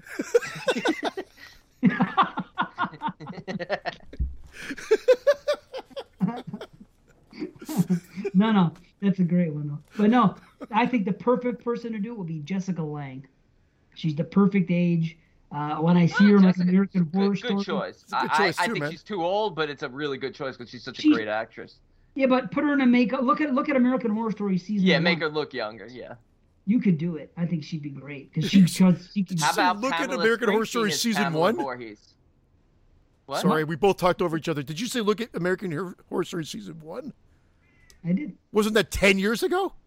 Yeah, but she was I still older understand, but she too. could go back to that look. But I'm saying she was the mother of a special needs child in that movie, and the mother she just and she she went crazy about her children. That's all I'm saying. I, I that's what I was pulling it from her performance in that. No, and and I think that's where I agree with you because I remember that, and and you're right. I think there are some similarities there to the old Mrs. Voorhees. And I said bring back Pamela Springsteen as Pamela Voorhees and just change it from Camp Crystal Lake to Camp Arawak. That'd be cool. Fuck. Oh, okay. And instead of Jason, it's TC is her son.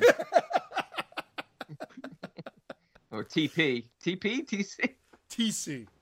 TC. All right. Here's Dave Parker again. Mary fuck kill. Burt Reynolds, Tom Selleck, Sam Elliott. Oh, oh, shit. Oh, I'd marry Tom Selleck, I'd fuck Sam Elliott, and I'd kill Burt Reynolds. Wow. If, Bill, or if Burt Reynolds were alive, I would marry him. I'd marry Burt Reynolds because he's cool. It'd be cool to hang out with. He's beat the fuck out of most- you. That's why I'm ki- that's why I'm killing Yeah. him. I'm going with He beats Selleck. women. Well, that was uh, Loni Anderson. Wasn't that the big controversy? Yeah, Oh, but Lonnie maybe. had it coming. Whoa. she tried she tried to scare Loomis. Get out of Get there. away from that house, Lonnie! Bert, no! Bert! Can you make This it? is uh, You gotta, horrible. you gotta be able to put a kid together of that. Get your ass away from there. That's awesome. We gotta put together some soundbite of that, Christian. God damn I it. fuck Sam Elliott. I fuck Sam Elliott because I think I like him. He's cooler. I like him more than than uh, than Tom Selleck. So I had to kill Tom Selleck. So there you go. I'd fuck Tom, marry Sam, and kill Burt, I guess. What a weird fucking question. It's a great question. It's they're, a great they, question. are familiar. It, it is. Ghoulies 3. Uh, yeah, I'd fuck Ghoulies 3. That one's killed. I'm killing Ghoulies 3. Okay, Lucas asks if he hadn't remade Halloween, do you think Rob Zombie would still get the bizarre amount of hate from so many horror fans? Yes. I say no. You say yes? Yeah. Really? I think Halloween was like the nail in the coffin for anything he did. As soon as he did that shit, and then the White Horse in part two, I just think, and the way his characters are, I think the Halloweens were the ones. Because remember, he did House of a Thousand Corpses, which was mixed, and everyone loved, for the most part, Devil's Rejects. Then, after the Halloweens came out, I think that's when everybody started fucking piling up on him. But that's me. Agreed. I agree. So I don't think he would have gotten as much hate, even though I am the lover of him out of the three of us. I watched 31 again this month. Man, everybody's wrong about that movie. It's fun. It's a fun movie. People are crazy. I would marry and then fucking kill that movie. nice. I'll tell you what. I watched Halloween one and two, Rob Zombies, to start this this year off, and I came up again on Halloween. So now I have Halloween two at a seven point five and Halloween one at seven. I enjoyed it more. I just as soon as I distanced myself from the original, it slowly just kept getting better. I had to pretend the original didn't exist and just take the movie for what it was, and I like it. I don't think I'm going to get higher than a seven, but I did come up. I feel like whenever horror filmmakers or filmmakers in general come from doing something else, you know, being famous musicians or whatever, they tend to get more hate. It's like stick to what you know, you know. So I just feel like the hate would be there whether he touched them or not. Did it go up during the Halloween? Sure, because you know they're certainly classic horror films, and you know people hate remakes, but I still think he'd be getting in a tremendous amount of hate, especially if he made Three from Hell again. Next question. Okay, next question. Oh, well, here we go. Marry, MFK. fuck, kill, Watson. Yep. Nancy Thompson, Laurie Strode, Cindy Sidney Prescott. Hmm. Well, Laurie's the fucking she's she's she's the best personality. She's the smartest. Everything Uh, I else. She, think I'd, I'd fuck Nancy, kill uh, marry Laurie, and kill Sidney. That's exactly how I would do it. Yeah. Would you say fuck Nancy? Yeah, Yeah. fuck Nancy. It's she's half Kill- passed out already. It's awesome. With her Kill- mouth kill open like that. sh- Here, She take does another fuck- Hypnocil, bitch. Take another Hypnocil. You won't remember this. Oh, I'm not, go- I'm not ghost daddying her. I just wanted to consent. I'm. I'm more attracted to Sidney than I am Nancy, so I'm I'm gonna fuck Sidney and have to kill Nancy, unfortunately. Just anyone who gets around Sidney winds up dead. It's like, get away from me. I'm just gonna fuck her though. Yeah, that's true. That's okay. Yeah, I, I think yeah, I think she'd be good too because she's yeah. Anyway, okay. Uh, here's another MFK. Well, no, Dave, Dave, why, why would you think she's good? I want to know. Tell, tell me the psychology behind why you think she'd be good. You were going to jump right over that, but let's get into it. Why would she be good? Because she because she had her burn scars removed in the craft. She just has that look about her. She just has that look about her. She just looks like a dirty birdie to me. She I- got I them know. dick sucking lips. She's more attractive to me sexually. She she's more attracted to me attracted to me sexually than than uh than Nancy. That's all. You know she's more attracted to you sexually, or are you more attracted to her sexually? Yes, I'm more attracted to her. she's more attracted to me. what Oh, a pompous ass. attractive. Yeah, I- uh, I know. Attractive, Oh, to me, attractive. not attracted. That, I'm not- So attracted. No, Chris, Christian heard it. You know, I heard it you are too. attractive.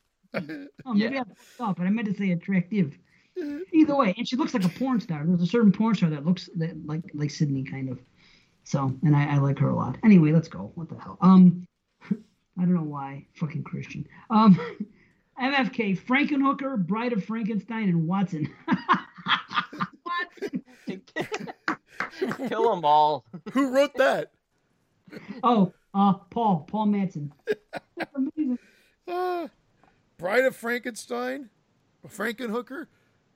Oh, my God. No, Bride of Reanimator. Reanimator. Oh. Bride of Bride of Reanimator, Watson, or Frankenhooker? Yeah, I'd marry Watson. There's no question about it. I'd like to hang out with Watson. That's fine. Uh, yeah, I definitely want to hang out with Watson. That that I marry Watson. I I haven't even seen Frankenhooker. The idea doesn't rub me the right way, and she's a hooker, so I, I don't need that. I'll just kill her, and uh, I'll fuck Bride of Reanimator. I'd fuck Frankenhooker, Okay, kill, question. kill, if you kill had- Bride of Reanimator, and marry Watson. Jesus. How Really? bad of a marry fuck kill is it when we're all marrying Watson? Whoa, I haven't answered yet. I will fuck Frankenhooker, marry Bride, and kill Watson. and I'm not trying to do that to be different. I mean, that, there'd be no other answer that would make sense. you, rather, you want to kill Watson over fucking Bride of Reanimator? Yeah. Right. Bride of Reanimator was so annoying. Are you talking I'm about the in- actual bride herself or the movie? Either or, they're living. Now, if it was what's her name from Return of the Living Dead three, Oh. Mindy Clarke character, Kill, kill Watson. Oh, Kill Watson. I got the question wrong. I thought it was Kill Watt Z. Oh, I'm sorry. I'm sorry. Oh, I'm, I'm kidding. I'm still killing Watson. Oh, oh. Marry, fuck, kill. Watsy, TGIF 13, or Watson? Well, I guess once he's still in the air, but you, I know it's going to be one host. Because I'm Gotta married become- TGIF, I'm fucking Watson, and I'm killing Watson. So Watsy remains on with his me Welcome to Watsy. Here I am. Be great. Kind of weird. Watson, you want to say anything? It'll be great if it's like Weekend of a Bernie's. It's like, "Ah, ah, ah." he's just like, a, you just string him up in the corner. He's like, thumbs up for the movie. I'll just play old clips. Yeah. All right, tell me about a Dave Z and pause. You know what I mean? Just talking. It'd be great. Get a little Just have to get the- Watson. Uh, Let me break it on down for you, homies. And then you just put that in, and then. Yeah. We break it on. Oh, that'd be funny. Oh shit. Okay. Uh, well, okay. Well, I'm gonna ask B a question. B, if you had it from It Follows, would you be willing to pass it on to Frankenhooker? Yes. Yes. Okay. Well, you wouldn't fuck a hooker, he said when we talked about it. So okay, Frank, but Frank, Hooker- and Frank. I, I'm not a Frankenhooker fan. Okay, well there you go. So you'd fuck Frankenhooker. Okay. MFK from Sean Parnell. A ghoulie, a gremlin, and a critter. Well, we know A this. A gremlin or a critter. Marry a gremlin, fuck a critter, kill with extreme prejudice a ghoulie. Yeah, I think I'm with you on that. I agree. well, hold on. Are ghoulies ever cool? Are they ever like chill? When they're Muppets. Only the one from Demons 2. Oh, can I can I marry fucking kill uh Davy? Davy. That'd be a good one. Davy? Davy? Gordon Muff- or, or Muffin? Muffin. I'd fuck Gordon. I'd marry Davy and I'd kill Muffin. Oh, I, I I- couldn't kill Muffin. I'd kill Gordon since he wants to be dead anyway. Damn He's instead of suicidal Gordoning dog. himself- Yeah, I'll I'd go I'd Gordon him for him. Right. Yeah, fuck that. Okay, uh, I'm gonna have to answer. A ghoulie doesn't seem threatening to me, so I'm gonna marry the ghoulie because I think I, I could survive. I love how you Gremlin's really way too- He's what? Yeah, I love how you take these questions so seriously. They live You're in a like, really- fucking toilet, Dave. fun of it. The fun of it is to take it seriously and to break it down. I'm trying to. fi- A gremlin's fucking crazy and dangerous, but it might be good in bed because a, a critter's too small to fuck. So I guess I'd fuck the gremlin and I kill the critter. So th- that's where I'm going with it. Okay. Um, Heather, here you go, Heather. Listen, every- everybody. You have to sacrifice myself or Scott Crawford to the Cenobites. Who gets to see the sights? Scott. Scott, what? He gets to go to the Cenobites? Uh, Scott's yeah, Scott's getting Scott's getting killed by the Cenobites, but interesting fact is that Heather it was the inspiration for the female Cenobite Deep Throat. Wowzers. Oh. It's one of those shows. Yeah. Oh. Well, I would I would ask Heather. I love them both, but I would ask Heather. Heather, I would give her the choice. I would say Heather, because you never know with her. She might want to. She might be like a Frank. She might want to go explore that crazy sexual stuff, and it might be a good thing. Because she even says see the sights. So maybe she has a, an interest in it because she has a freaky kind of side. Scott So I does go, too. Heather. Like they that? might have that, some freaky shit with his beard or something like that that they'll do. Yeah, I just think that I, I, I would let Heather take the choice. But if I if she didn't give me a choice, I would just have to let her live. And, and I'm sorry, Scott, nothing personal. I just Scott's That's- getting killed by the CD Cenobite. The shittiest of all I Cenobites is who who comes out. five disc five disc changer, I believe is his name. Yeah. And it's just all believe ZZ Top albums. Show. I just can't stand. She's got legs. Sorry. Okay, here we go. Here's another Heather question. You get to design your own horror movie escape room. Which movie do you base it off of? This one's easy for me. Really? What is it? Saw. Yeah, that's Saw. It's, it's that? designed about Saw, and it, it's it's complicated because there is a definitive right answer, and unless you f- solve each room correctly, you die at the end. Or the lodge, but that would just be basically a bunch of people in an escape room sleeping. Nap time. Why not Friday the Thirteenth? I mean, just makes it like a cop out answer, but like Saw, the same thing. It's like that Uh. is like an escape room. Friday Thirteenth. The goal Yep. is you gotta do. You gotta- Each thing, you gotta cabin to cabin to cabin. box set before the timer runs out. I gotta fucking. I would like that. I would. I would come in my pants if I found out there's a Friday You the gotta- Thirteenth. you gotta piss on a rat, or your time runs out and you die. well, I've never been into an escape room, so I'm only going just by guessing what they- they're all about. And uh, I, I- I did think Saw, but I don't want to take the same answer. But I thought of something that might be cool. I think The Shining, a whole Overlook Hotel type thing. Oh, that would be cool. That would be cool. I, I think what we were just talking That'd about, fantastic. Hellraiser, would be a cool design. Oh yeah, wouldn't it? The rooms all look like Lamont. You can't say that. Get out of my room. Get out of my room. Oh. All right, last question from Jonathan. If you had to choose one, Halloween 2 or Halloween 2018? No question, Halloween 2. Halloween two. Halloween 2 and H2 before Halloween 2018. I agree. As a matter of fact, I, I, I agree with that. Friday 2, Nightmare 2, Rocky 2, You Yeah. 2. Are we on to the re- next movie? Here we are. Let's get on to the next movie. Those questions are fun. I can't wait to do them again. Yeah, oh, they are. no, there's one more. Wait a minute. Sorry. If you had to have sex with one animal, what would it be? Who wrote these? A gun to your head, one animal. What's the answer? Watson. No, an animal. Come on, a real animal. Have you really gotten to know him? He's a fucking animal. I'd uh, I'd fuck Animal from the Muppets. There's only one good answer for this because I had this discussion years ago uh, in the 90s. We were sitting around one night, a bunch of friends and I got wasted, and somebody posed a question. And it it was figured out that a dolphin is the correct answer. Why is it the correct answer? Well, think about it. it it's in the water, it, it's clean, it's it's soft. I, I- I think a, a dolphin, it would just be. I would go with a seeing into me. Seeing into me. I don't. I can't even answer that question.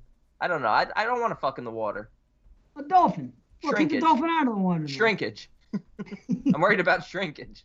Oh man. Maybe a deer. Okay. A deer. while I we're just crossing pictured it. In the middle of the street while he's stuck in headlights. Sucking headlights, you said? stuck in headlights. You know, deers get you know they get Oh, oh. frozen oh. in the headlights. Like he's in the middle of the road. You pull up to a stop, and there I am, fucking in the middle of the street. Oh, shit. Oh man. Let's, let's talk about the dead zone. The Dead Zone from 1983, written by Jeffrey Boam, based on the novel by Stephen King, directed by David Cronenberg. A man awakens from a coma to discover he has a psychic ability. All we right. did talk about this when you went upstairs very briefly, Dave. We said no one seems to talk about this movie. Just as a movie, as a Stephen King adaptation, it always seems to get more or less overlooked. More or less. Yes, I agree. and I and, mentioned and as a Cronenberg, no one ever talks about. yes, and I mentioned that I had it as my number nine on my Hidden Gems solo cast. It was on my top ten, so it was one of the films I talked about. Even though it is probably the most popular film I talked about on the solo cast, it is gravely overlooked or underrepresented. It's Made the same basically the year. pin of it's basically the pin of Cronenberg's. Made the same year as Videodrome. A couple of actors that are in Videodrome pop up in this, uh, and uh, like Milo and and uh, one of the others. It's this And Stitch? and M- Milo. Otis Milo and Stitch. and Otis. That's a better one. This fucking guy goes Disney. anyway, adult horror. Cronenberg was into adult horror, Yeah. which Eddie consistently was into it. When there were slashers and this, that, and the other thing, he just said, nope, not interested. And it's focused on adults more or less. I mean, uh, and the story is fantastic. It makes me want to read the King book immediately. Again, I've watched this a handful of times over the years, and it gets better with each watch. This was my favorite watch, no question. Uh, it's tense. It's not slow moving. It's a, it's, an hour. not. It's about an hour and forty minutes, maybe an hour, uh, whatever it may Yeah, be. But it, it, and it seems like there's more than three acts almost, and it always seems every twenty minutes it's turning into something else or Yes. evolving into something else. Yes, it, it feels like three movies in one, which is a great thing. It feels very episodic, and uh, I, I've said this before, and I will stick by it because I do love Cronenberg. This is my favorite Cronenberg film.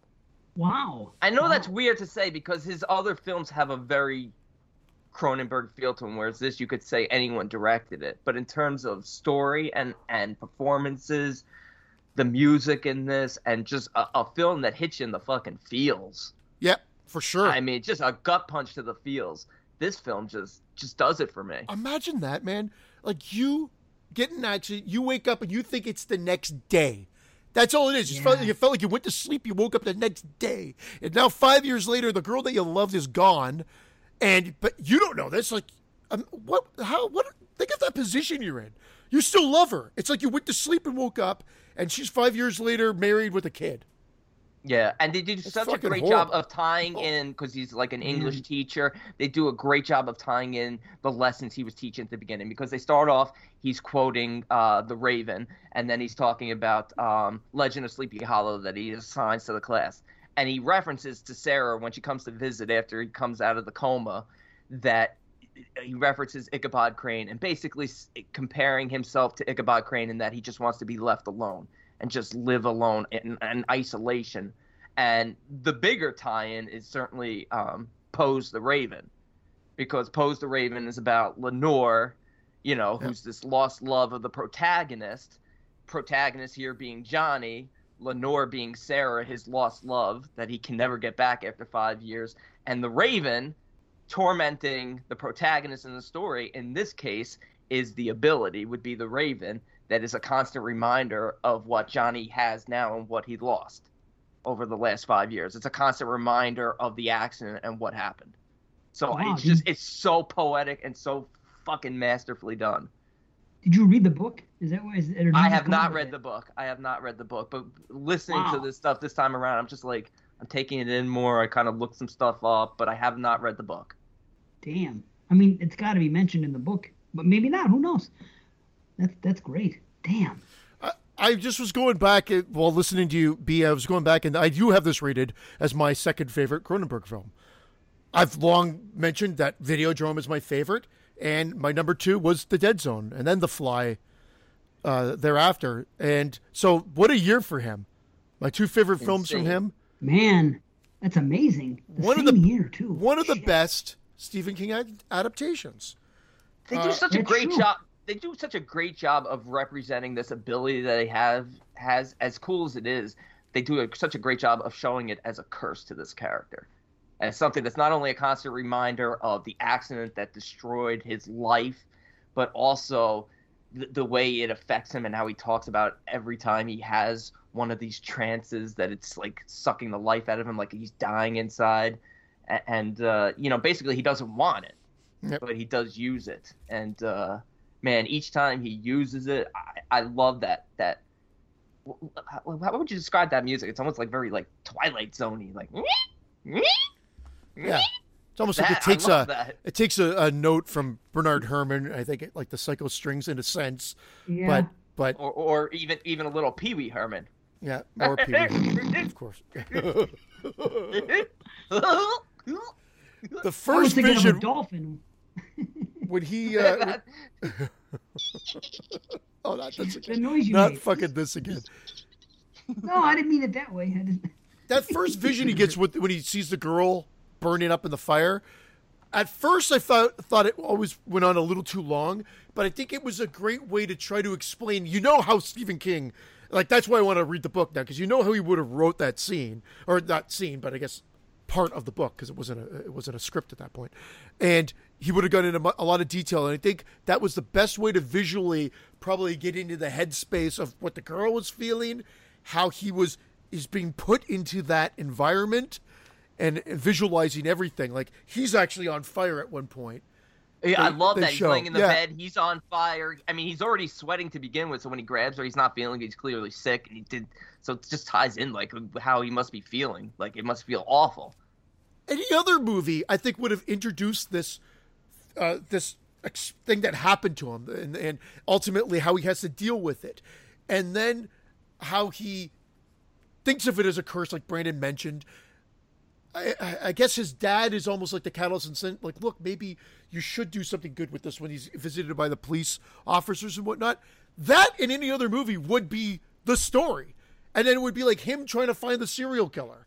That just ends up being one other element of said story, and that's what I love yeah, about Ca- this. The Castle Rock Killer is like twelve minutes of the movie. Yeah. you, you when you think of this movie, you're like, oh, he's going to help the police find this killer yeah. for the whole movie. That, that, no, you, it just builds. Yeah, and that's why I love it because you're like, okay, that's done. That stuff's really cool. How that you you you realize who it is, and then how that all plays out uh, at the house, and the mom protected. Uh, it, that is a, a really creepy scene. She know him. Yeah, she wasn't afraid. She knew him. Yeah, you know job. what they reminded me of? Hannibal, the show, with Will yeah. Graham's character, how he would go to the scenes and all yeah. that. Yeah, yeah. they popped well, out of there from fuck fucking Dodd. And then it gets into yeah. the whole political. He helps that kid, uh, and, and, then that's how he sort of gets introduced to uh, Greg Stillson, and then how that evolves, uh, and then that's where the the the the rest of the movie goes. But really, you got to realize it's segment. You meet this politician, and so you figure it's going to come into play a little bit more so later. But they really introduce and abandon it, and it's really him uh, coming back to becoming a teacher or a tutor or a mentor as well, and breaking this kid out of his shell, and then it evolves into the last twenty minutes, which is really the political part. Yeah, and that middle part is sort of like, uh, like a like a chance at a, at a, a second chance at life because he sort of builds this relationship with Christopher that is like really nice and friendly, and he he seems happy. He's in a new town at this point. He's moved out of Castle Rock, and and things seem good. But ultimately, his gift becomes his curse again, in that it helps him save Chris, but it destroys the relationship, and the father wants wants him out of the life. And man, when he calls. Oh, When he when he says the ice is gonna break and then he smashes, he's like, I'm not No. crazy, you know. the He's like, you'll never know. it's gonna break. yeah, Yeah, it's great. it's so great. and then when he calls on the phone after the accident happens and it's great because after i love the fact that he he touches christopher again after Yeah. a- after he tells him about it and he says everything's fine Okay. now. Yeah. but that's because chris had already made up his mind that he wasn't going to go. So the accident still happened but christopher had already made up his mind that he wasn't going to be there. So christopher was going to be fine. So and when he uh, picks up the phone he's like johnny johnny? Yeah, he and knows. he just hangs up the phone because he just then- wanted to make sure he was okay. Oh my god. And the defeated look of the dad, like just sitting there Yeah, as just- phone rings, and, and yeah just visually, that being True. told. True. That's what I'm talking about. Maybe that exemplifies more what I'm saying. That the story elements don't always have to be verbalized, and a lot of times that's what I think a lot of movies do. And this is showing it through images, through images, Yeah. and it's just nothing spoken there. Phones ringing, dad is just defeated in the chair, drinking in his robe, whatever it may be. Co- Pans to the phone, and the kid answers the phone, and you get everything there. It's it's it's great. It's a great sequence. Yeah. Yeah, I mean it's a curse from the beginning. Even when he d- agrees to do the uh, the press conference from from the hospital, from from the the Weizak uh, clinic or whatever, uh, he does it with that reporter, and he like, That's my. like, you want to know about you want to. You want you want to know about your sister, your sister, and all that. And he's he's like grabbing him and he's like uh, taunting me, him, you and then freak. yeah. and the mer- mother and it affects the mother the mother starts getting agitated and then she has the heart attack she dies and it's just it's one shit show after another No, and it's I, Dave. You seem kind of quiet. Are we are we just talking over you? I, I feel bad. Oh no, you guys are really into it. You have a lot to say. That's okay. No, I'm, I, I quite enjoy it. Uh, like in the beginning how he's in bed when he's doing the thing and he's in bed uh, where the, where the girl is. He's in her actual bed and Yeah. the fire's there and all that. That's done really well. I think it's uh. So the thing is, he reacts just because there's danger. Like the woman, the nurse is there, and the only reason he grabs her is because it, it's different than the rest of the movie. In the other movies, he happens to shake hands or do something, or someone approaches him. But in this situation, it's like he has some extra sense where just because his hand is there, he reaches up and grabs her like somebody's calling out. It's almost like inconsistent with the rest of the film. I'm not complaining. I'm just, you know, saying that it's odd that in that one instance, he reaches out like he feels something happening. Any other time, it's just like, you know what I mean? He comes across it. He's like, oh, wait a minute, there's there's a problem here. Unless he's going for it, like he sees a politician. Of course, he wants to see what's up in this politician's eyes, so he's gonna go up to him and do it. But I found that yeah. the movie begins, that's what I think it's gonna be. You know what I mean? That that he has been given his gift to help people. You know what I mean? Like if you're seeing this for the first time, just based on that first one, it's like he is, you know, going out of his way to grab this nurse's arm and say, "Hey, your kid's in a fire." You know what I mean?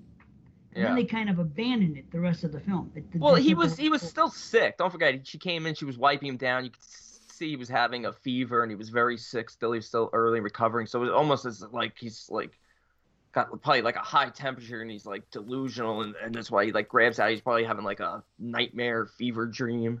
So you know, then he gra- reaches out and grabs her, and then he starts to have the trance. So that's how I took, it. and then it becomes a lot more controlled. But it also becomes more controlled because he learns to to deal with it.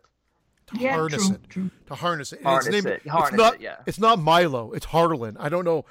I that was- like even after saying Milo, I'm like I don't know if that's right. So all of our jokes about Milo earlier, Brandon, are fucking thrown in the Well, garbage. you said Milo, and I just I know. Milo and Stick. yeah, well, don't because know I thought his name was Marlo, is. but it's Harlan. That just the guy, the Oh, reporter, his other character in Video Videodrome. Anyway, um, Oh, okay. that that did that. I do feel like that scene went on, but I think that's the reason why it went on. I think a they were trying to convey what Stephen King probably put on the written page, uh, and and to show that he gets right into that atmosphere. Uh, but B, I think it was- more. sorry, You know, I just wish it would have been more uh, like accidental. You know what I mean? Like something happened and he touched her for some other reason and then got the vibe that he didn't reach out and lunge to get it. I just found that like it looked like it was going in one direction and the movie kind of changed. I'm not complaining. It's just something that I noticed. You know, uh, th- this time around that the I first wonder, time I wonder if there's something deeper to be analyzed with the fact that he's having headaches at the beginning. and- Yeah, and that's another on the thing. on the roller coaster. That maybe he would have developed this ability had he not had the accident either way. Yeah, why'd they do that? Right. What, what maybe, uh, maybe that's part of the mystery of it. I don't know if the novel explores that more, but maybe maybe he was destined to have this. Maybe he was destined to save the world. I mean, he, he that's basically what he does. destined to have it, but maybe the the actual motion of the roller coaster was sort of un, starting to unlock this ability, maybe, and then the accident itself was was even more like the impact and the trauma No, it caused. No use crying over spilt milk. okay. How about that? It's that- another Stephen King.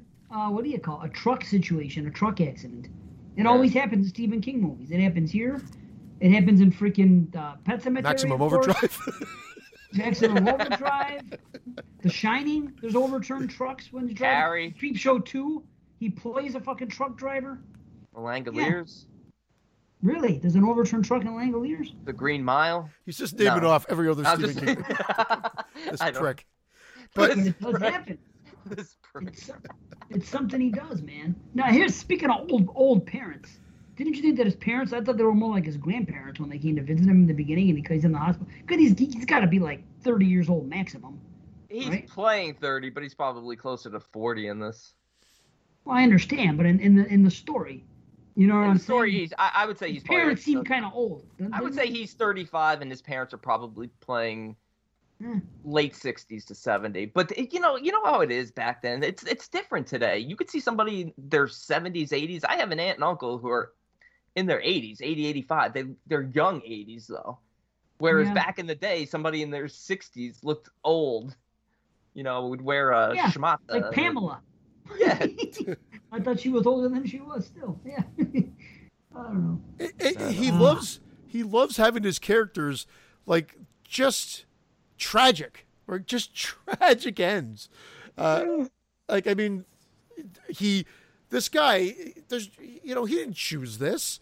He decides not to stay with the love of his life uh, because he says good things are worth waiting for or whatever, and then Yeah, that. gets in the then were. accident, and then it all goes down the toilet from there. I like I like that she bangs save the him, though. world. That's that's kind of a sad. You She like that she bangs cheated on her husband? She does. No, but that's that, that's I, I don't know. I find that scene very thought touching. she oh, she feels i think i agree brandon because she feels like this like yes i moved i moved on because i didn't think you're ever coming back from it but she almost realizes that it was not it's like it wasn't a light switch for him he couldn't like he he's still even says that. her. He's like, for you, it's five years. For me, it's the next day. Yeah, Like, it's- oh that- my god, what so a line! upsetting. What a line!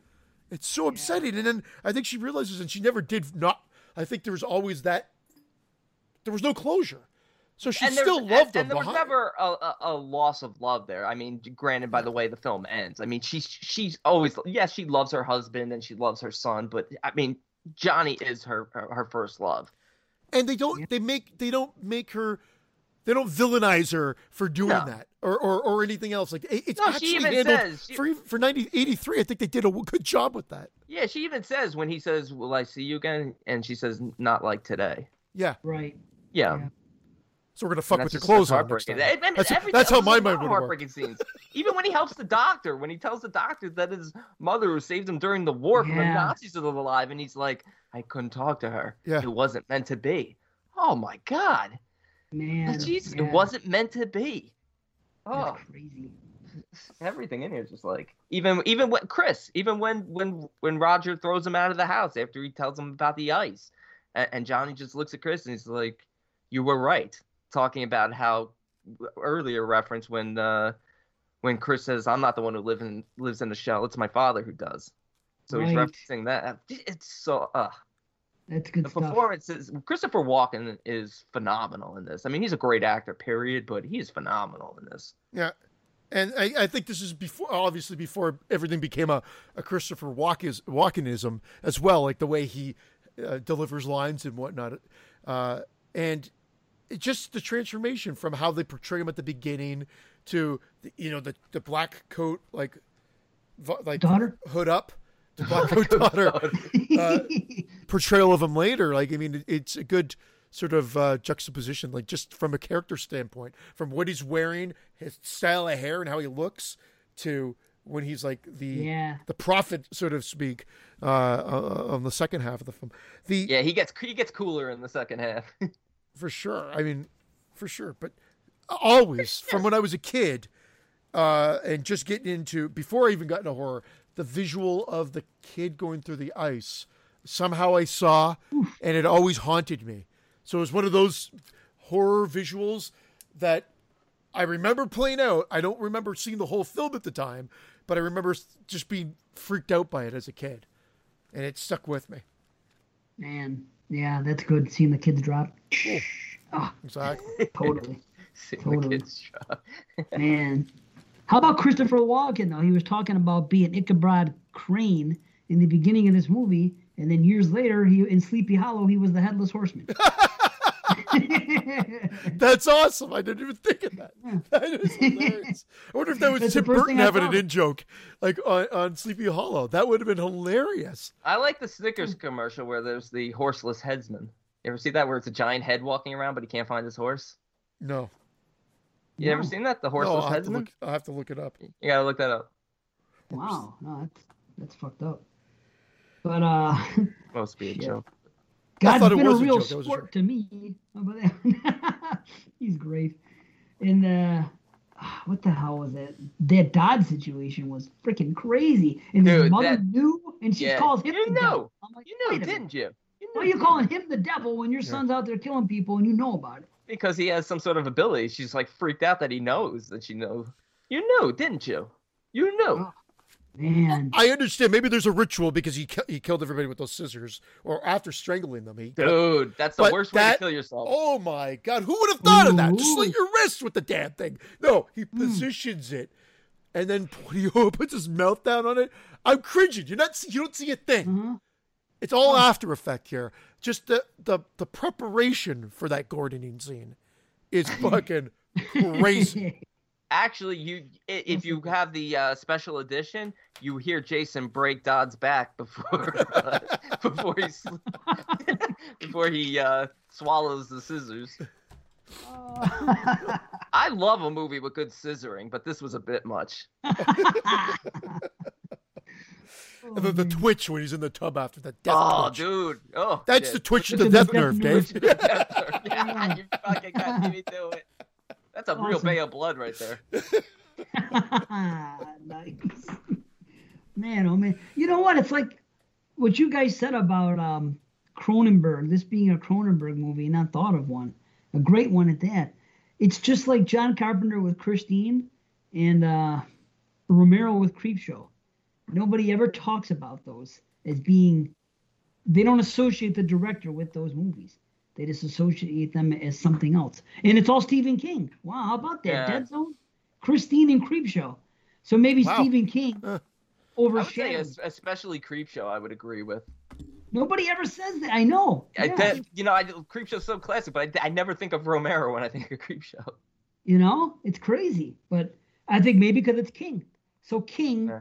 his name is stronger in, in the community and in pop culture than all the directors. King is king. Apparently. Yeah. Uh, wow. and maybe I, I I don't know if this was well received at the time, but my God, has it stood the test of time? Because I, again, presentation, acting. I I'm actually upset that there isn't uh, a good high definition Blu-ray, It's crazy. hard- like a physical copy. I feel like this is a film that'll eventually get it. It says it was like a 10 million budget that that made about 20 million. So I mean, that doesn't seem like it's a, that a modest well. hit at the time, like not not Yeah. fantastic, but Yeah, decent. Yeah, like th- usually if it doubled its budget, it would cover Yeah. whatever they put into the marketing aspect at the time. I'm I'm sure times Yeah. have changed, but I just remember that sort of being the criteria of a hit. Like we're I'll tell you what, he should not have shot. When he when as soon as he held up that baby, that dude's fate was sealed, and I knew it watching it. I'm like, well, and because I, forgot, uh, you know exactly. what- But he should not have still taken the shot. He should have lowered his gun and fucking ran off. And then, that, if I'm him, I, that would have been it. I would have been like, okay, well, mission accomplished. This guy's buried. He's never going to be president doing something like that. Well, he Well, didn't shoot again. He didn't shoot again after that. He took the shot before he grabbed the baby. He I think the he shot. still tried to shoot though because he stood up, and that's why he got shot. He And was he was he was holding the gun still, but he never fired another shot because of the baby. And then the other guy shot him, his henchman. Well, he should have lowered the gun and took off as soon as he grabbed the baby. I'm saying, you know what I mean? That's all. That's what, what I what would- an asshole move. But it, that's exactly it. like I thought. Martin Sheen, Sheen did chew the scenery a little bit. I thought he overacted a little bit in this. I know the character was a, a creep. I understand it, but I, I felt like he just there- there's a little bit of overacting. Again, not I'm not complaining. Overall, good, uh, but uh, his performance was good. But I thought he over. You think he's more of a caricature? Is that what you're saying? Yeah, I- I think that's exactly a- a good way to describe it. I but Maybe at the time, I don't think so anymore. oh yeah, True. Now it's like in fucking Jesus. It I felt guess you're too, right. It felt extra scary. Shame time. on I was me. Like, Shit. I mean, That's just crazy. everything, blackmailing the reporter, and just you know, a- a- and I mean Martin Sheen at this point, you know, the, that's why when when he gets shot and and Sarah, you know, runs to him because Sarah and Walter campaigning for him, and, and she says why he doesn't even explain to it, explain it to her because he can't because. Martin Sheen at this point, I don't think has even reached the level of evil he has. He just sees the future. He sees this. He sees him in the White House many years down hmm. the road, ha- having a dream about his destiny and waging out nuclear war with a country where there was a diplomatic solution. As you see when the vice president shows up after, he's like, "We have a peaceful solution." He's like, "The missiles are flying, boys." It's like, fuck. like hmm. he has to kill this guy, or Yeah. has to try at least. yeah. But Oh, he yeah, was he running- the guy about Hitler. Was he running Yeah. just for senator there, or was he He senator was just running running for senator. Yeah, so No, this he's was going to be senator. this was obviously going to be like a few years later.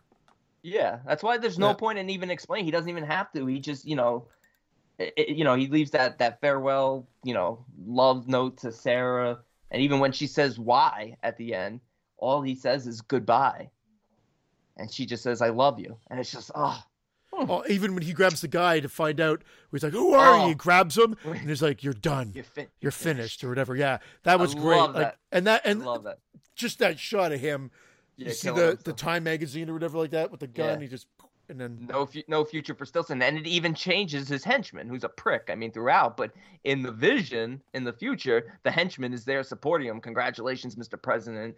You're gonna go down in history. And but in this, you know, when he's like, "Get that kid with the photographer," it's like him holding up the baby even affected his his dirty Yeah. henchman. He's like, "I didn't see no camera." yeah, and like fuck you. Like yeah, uh, like this is over. Like he he he altered the course of history, and just that that farewell to her, just that goodbye, and then she says, "I love you," and it's just it's so quick and matter of fact, but it's so real. Ooh, Yeah. It's cool though. She never doubts him. It's true love, and she knows at the end of the day what kind of person he really is. Yeah. And uh, uh, even if the guy didn't pick up the baby, I think that she would. I don't think she would have thought that he just lost his mind and wanted to kill somebody for no reason. You know, she would have like said, you know, he's a rational person. Well, no, but that's know? it. They, it would have raised the question. Like afterward, I wish there was like the other t- uh, uh, uh, issue of Time magazine of w- like what was the reason as to why. There, there would have been a probe, knowing that he had this ability that had been proven on numerous Right. occasions. There would have been there would have been a reason why he shot them. And I wonder if the book goes into that. Uh, it, it doesn't have to, but I'm fascinated by that too because there would have been this whole like story and, and and conversation around why was he targeted by this prophet and, and so obviously he knew something bad was going to come out of him he becomes president in the book because it was a bulletproof baby in the book. i'm talking about I'm talking about his character, not not Martin Sheen. I'm talking about his character, and talking uh, about Charlie Sheen. Yeah, this fucking this prick bastard. The Marco Emilio! of our podcast. Emilio. Emilio. But yeah, maybe his dad recommended uh, his son for uh, for Maximum Overdrive. All these tie-ins to the Sheen family and was and Charlie I, I ever in a... he, he recommended Charlie Sheen for uh, Lucas. Dave's lost. like I got a sweet hookup for you on Lucas. Too soon? Too soon. Too soon. I didn't think it was him. I thought it was uh, Roscoe. I don't know. I, I could feel it in you guys, so I'm just gonna say it. Did, did, did you two get really tired all of a sudden, like I did? I'm just I'm being caught. Dave looks like he froze. Oh no, he's there. Dave's not frozen. Dave just seems like he got tired. I feel like I got tired. Everyone. well, we like have been talking a lot longer than normal. So yeah, that's true. And I think I just, we're I don't know. I got very tired all this.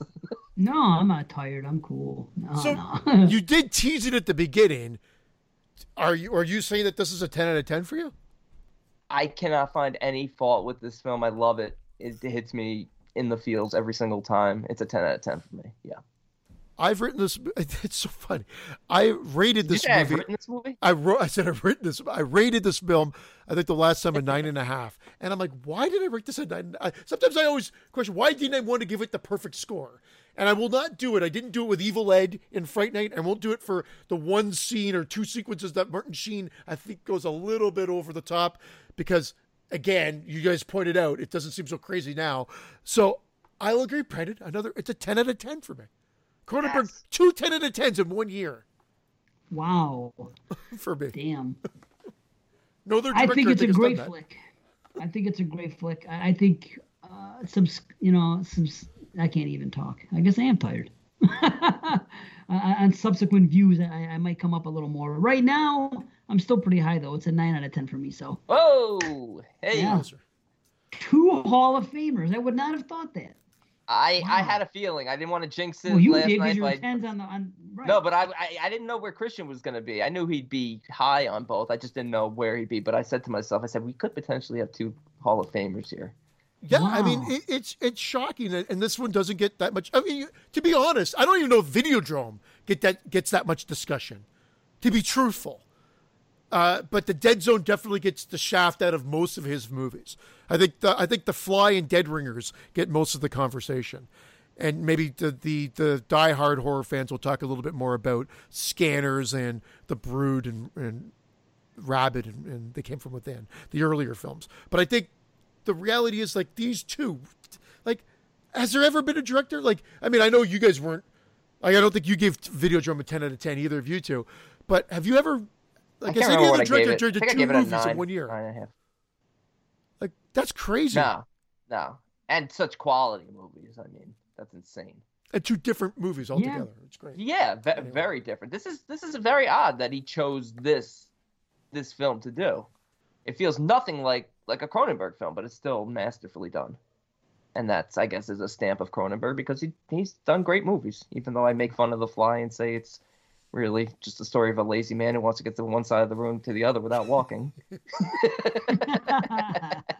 That's why in The Simpsons it's so great when he just reaches in to grab a beer out of the fridge. he puts one of them in front of the fridge and one of them. That's comedy genius. That is. Yeah, Taking man. your idea there that you had and just said, yeah, it, it was used for lazy, lazy, so lazy. Anyway, Wow. 2 I'm just Hall trying of to figure- You got me stuck on that freaking director thing uh, of two two movies that good the same year, and uh, off the top of my head, I can't, I can't even think of two movies coming out the same year from the same director. Period. I'm just The only other pull thing I can think of is is Spielberg with Jurassic Park and Schindler's List. I'm not saying like I'm just saying whether uh, it doesn't matter where you fall in that. I'm just trying to think. There's not a lot of directors that have two movies that come out the same year. There have been some, and there's some. I think David did David Fincher have. I'll have to look it into it. There's another director don't that. I. And look yeah. at those Steven Spielberg, two films based on true stories. Yep. But talk about like, again, if you want to talk about Schindler's List and Jurassic Park, you're talking about a popcorn flick, and then like uh, and then uh, Schindler's List, yeah, and then Jurassic Park. I mean. yeah, damn it. I fucked up the joke. Damn God it. damn me. anyway, Guess you are tired. a conversation that will be a cliffhanger. Old school It's cliffhanger. question. O- Of this quality, I, I can't think of anyone, but I it's not something I would necessarily know. But looking up the big name directors, you don't usually see them turn out two movies in a year. I think No. Zemeckis did No. it too, but again, I don't. I'm not talking about from the same quality level, but it, it, it's difficult. Like I think Castaway and What Lies Beneath might have come out the same year, but don't quote me on it. I'm just going by memory. Yeah, I'm curious. I'm gonna look. Was into- Wilson what lied beneath? Cliffhanger. Cliffhanger came out the same year. Cliffhanger with Stallone. Yeah, came out the same year. Renny Harlin directed that, and I don't know what else. Was that Renny Harlin? I don't. I gotta go. I gotta. I, I, I gotta- I gotta piss like four quarts of. Like I'm dying over here. My back teeth are floating. It's used to say in the '80s. My bad. I love that Awesome. saying. I never used it, but I always love that saying. That's a good one.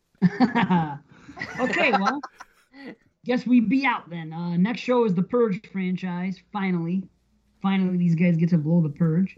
It'll be interesting, and uh, yeah, four movies. So that's that. So better start watching, everybody, and we'll talk about them next show. And uh, yeah, see you later. We love you. Long time.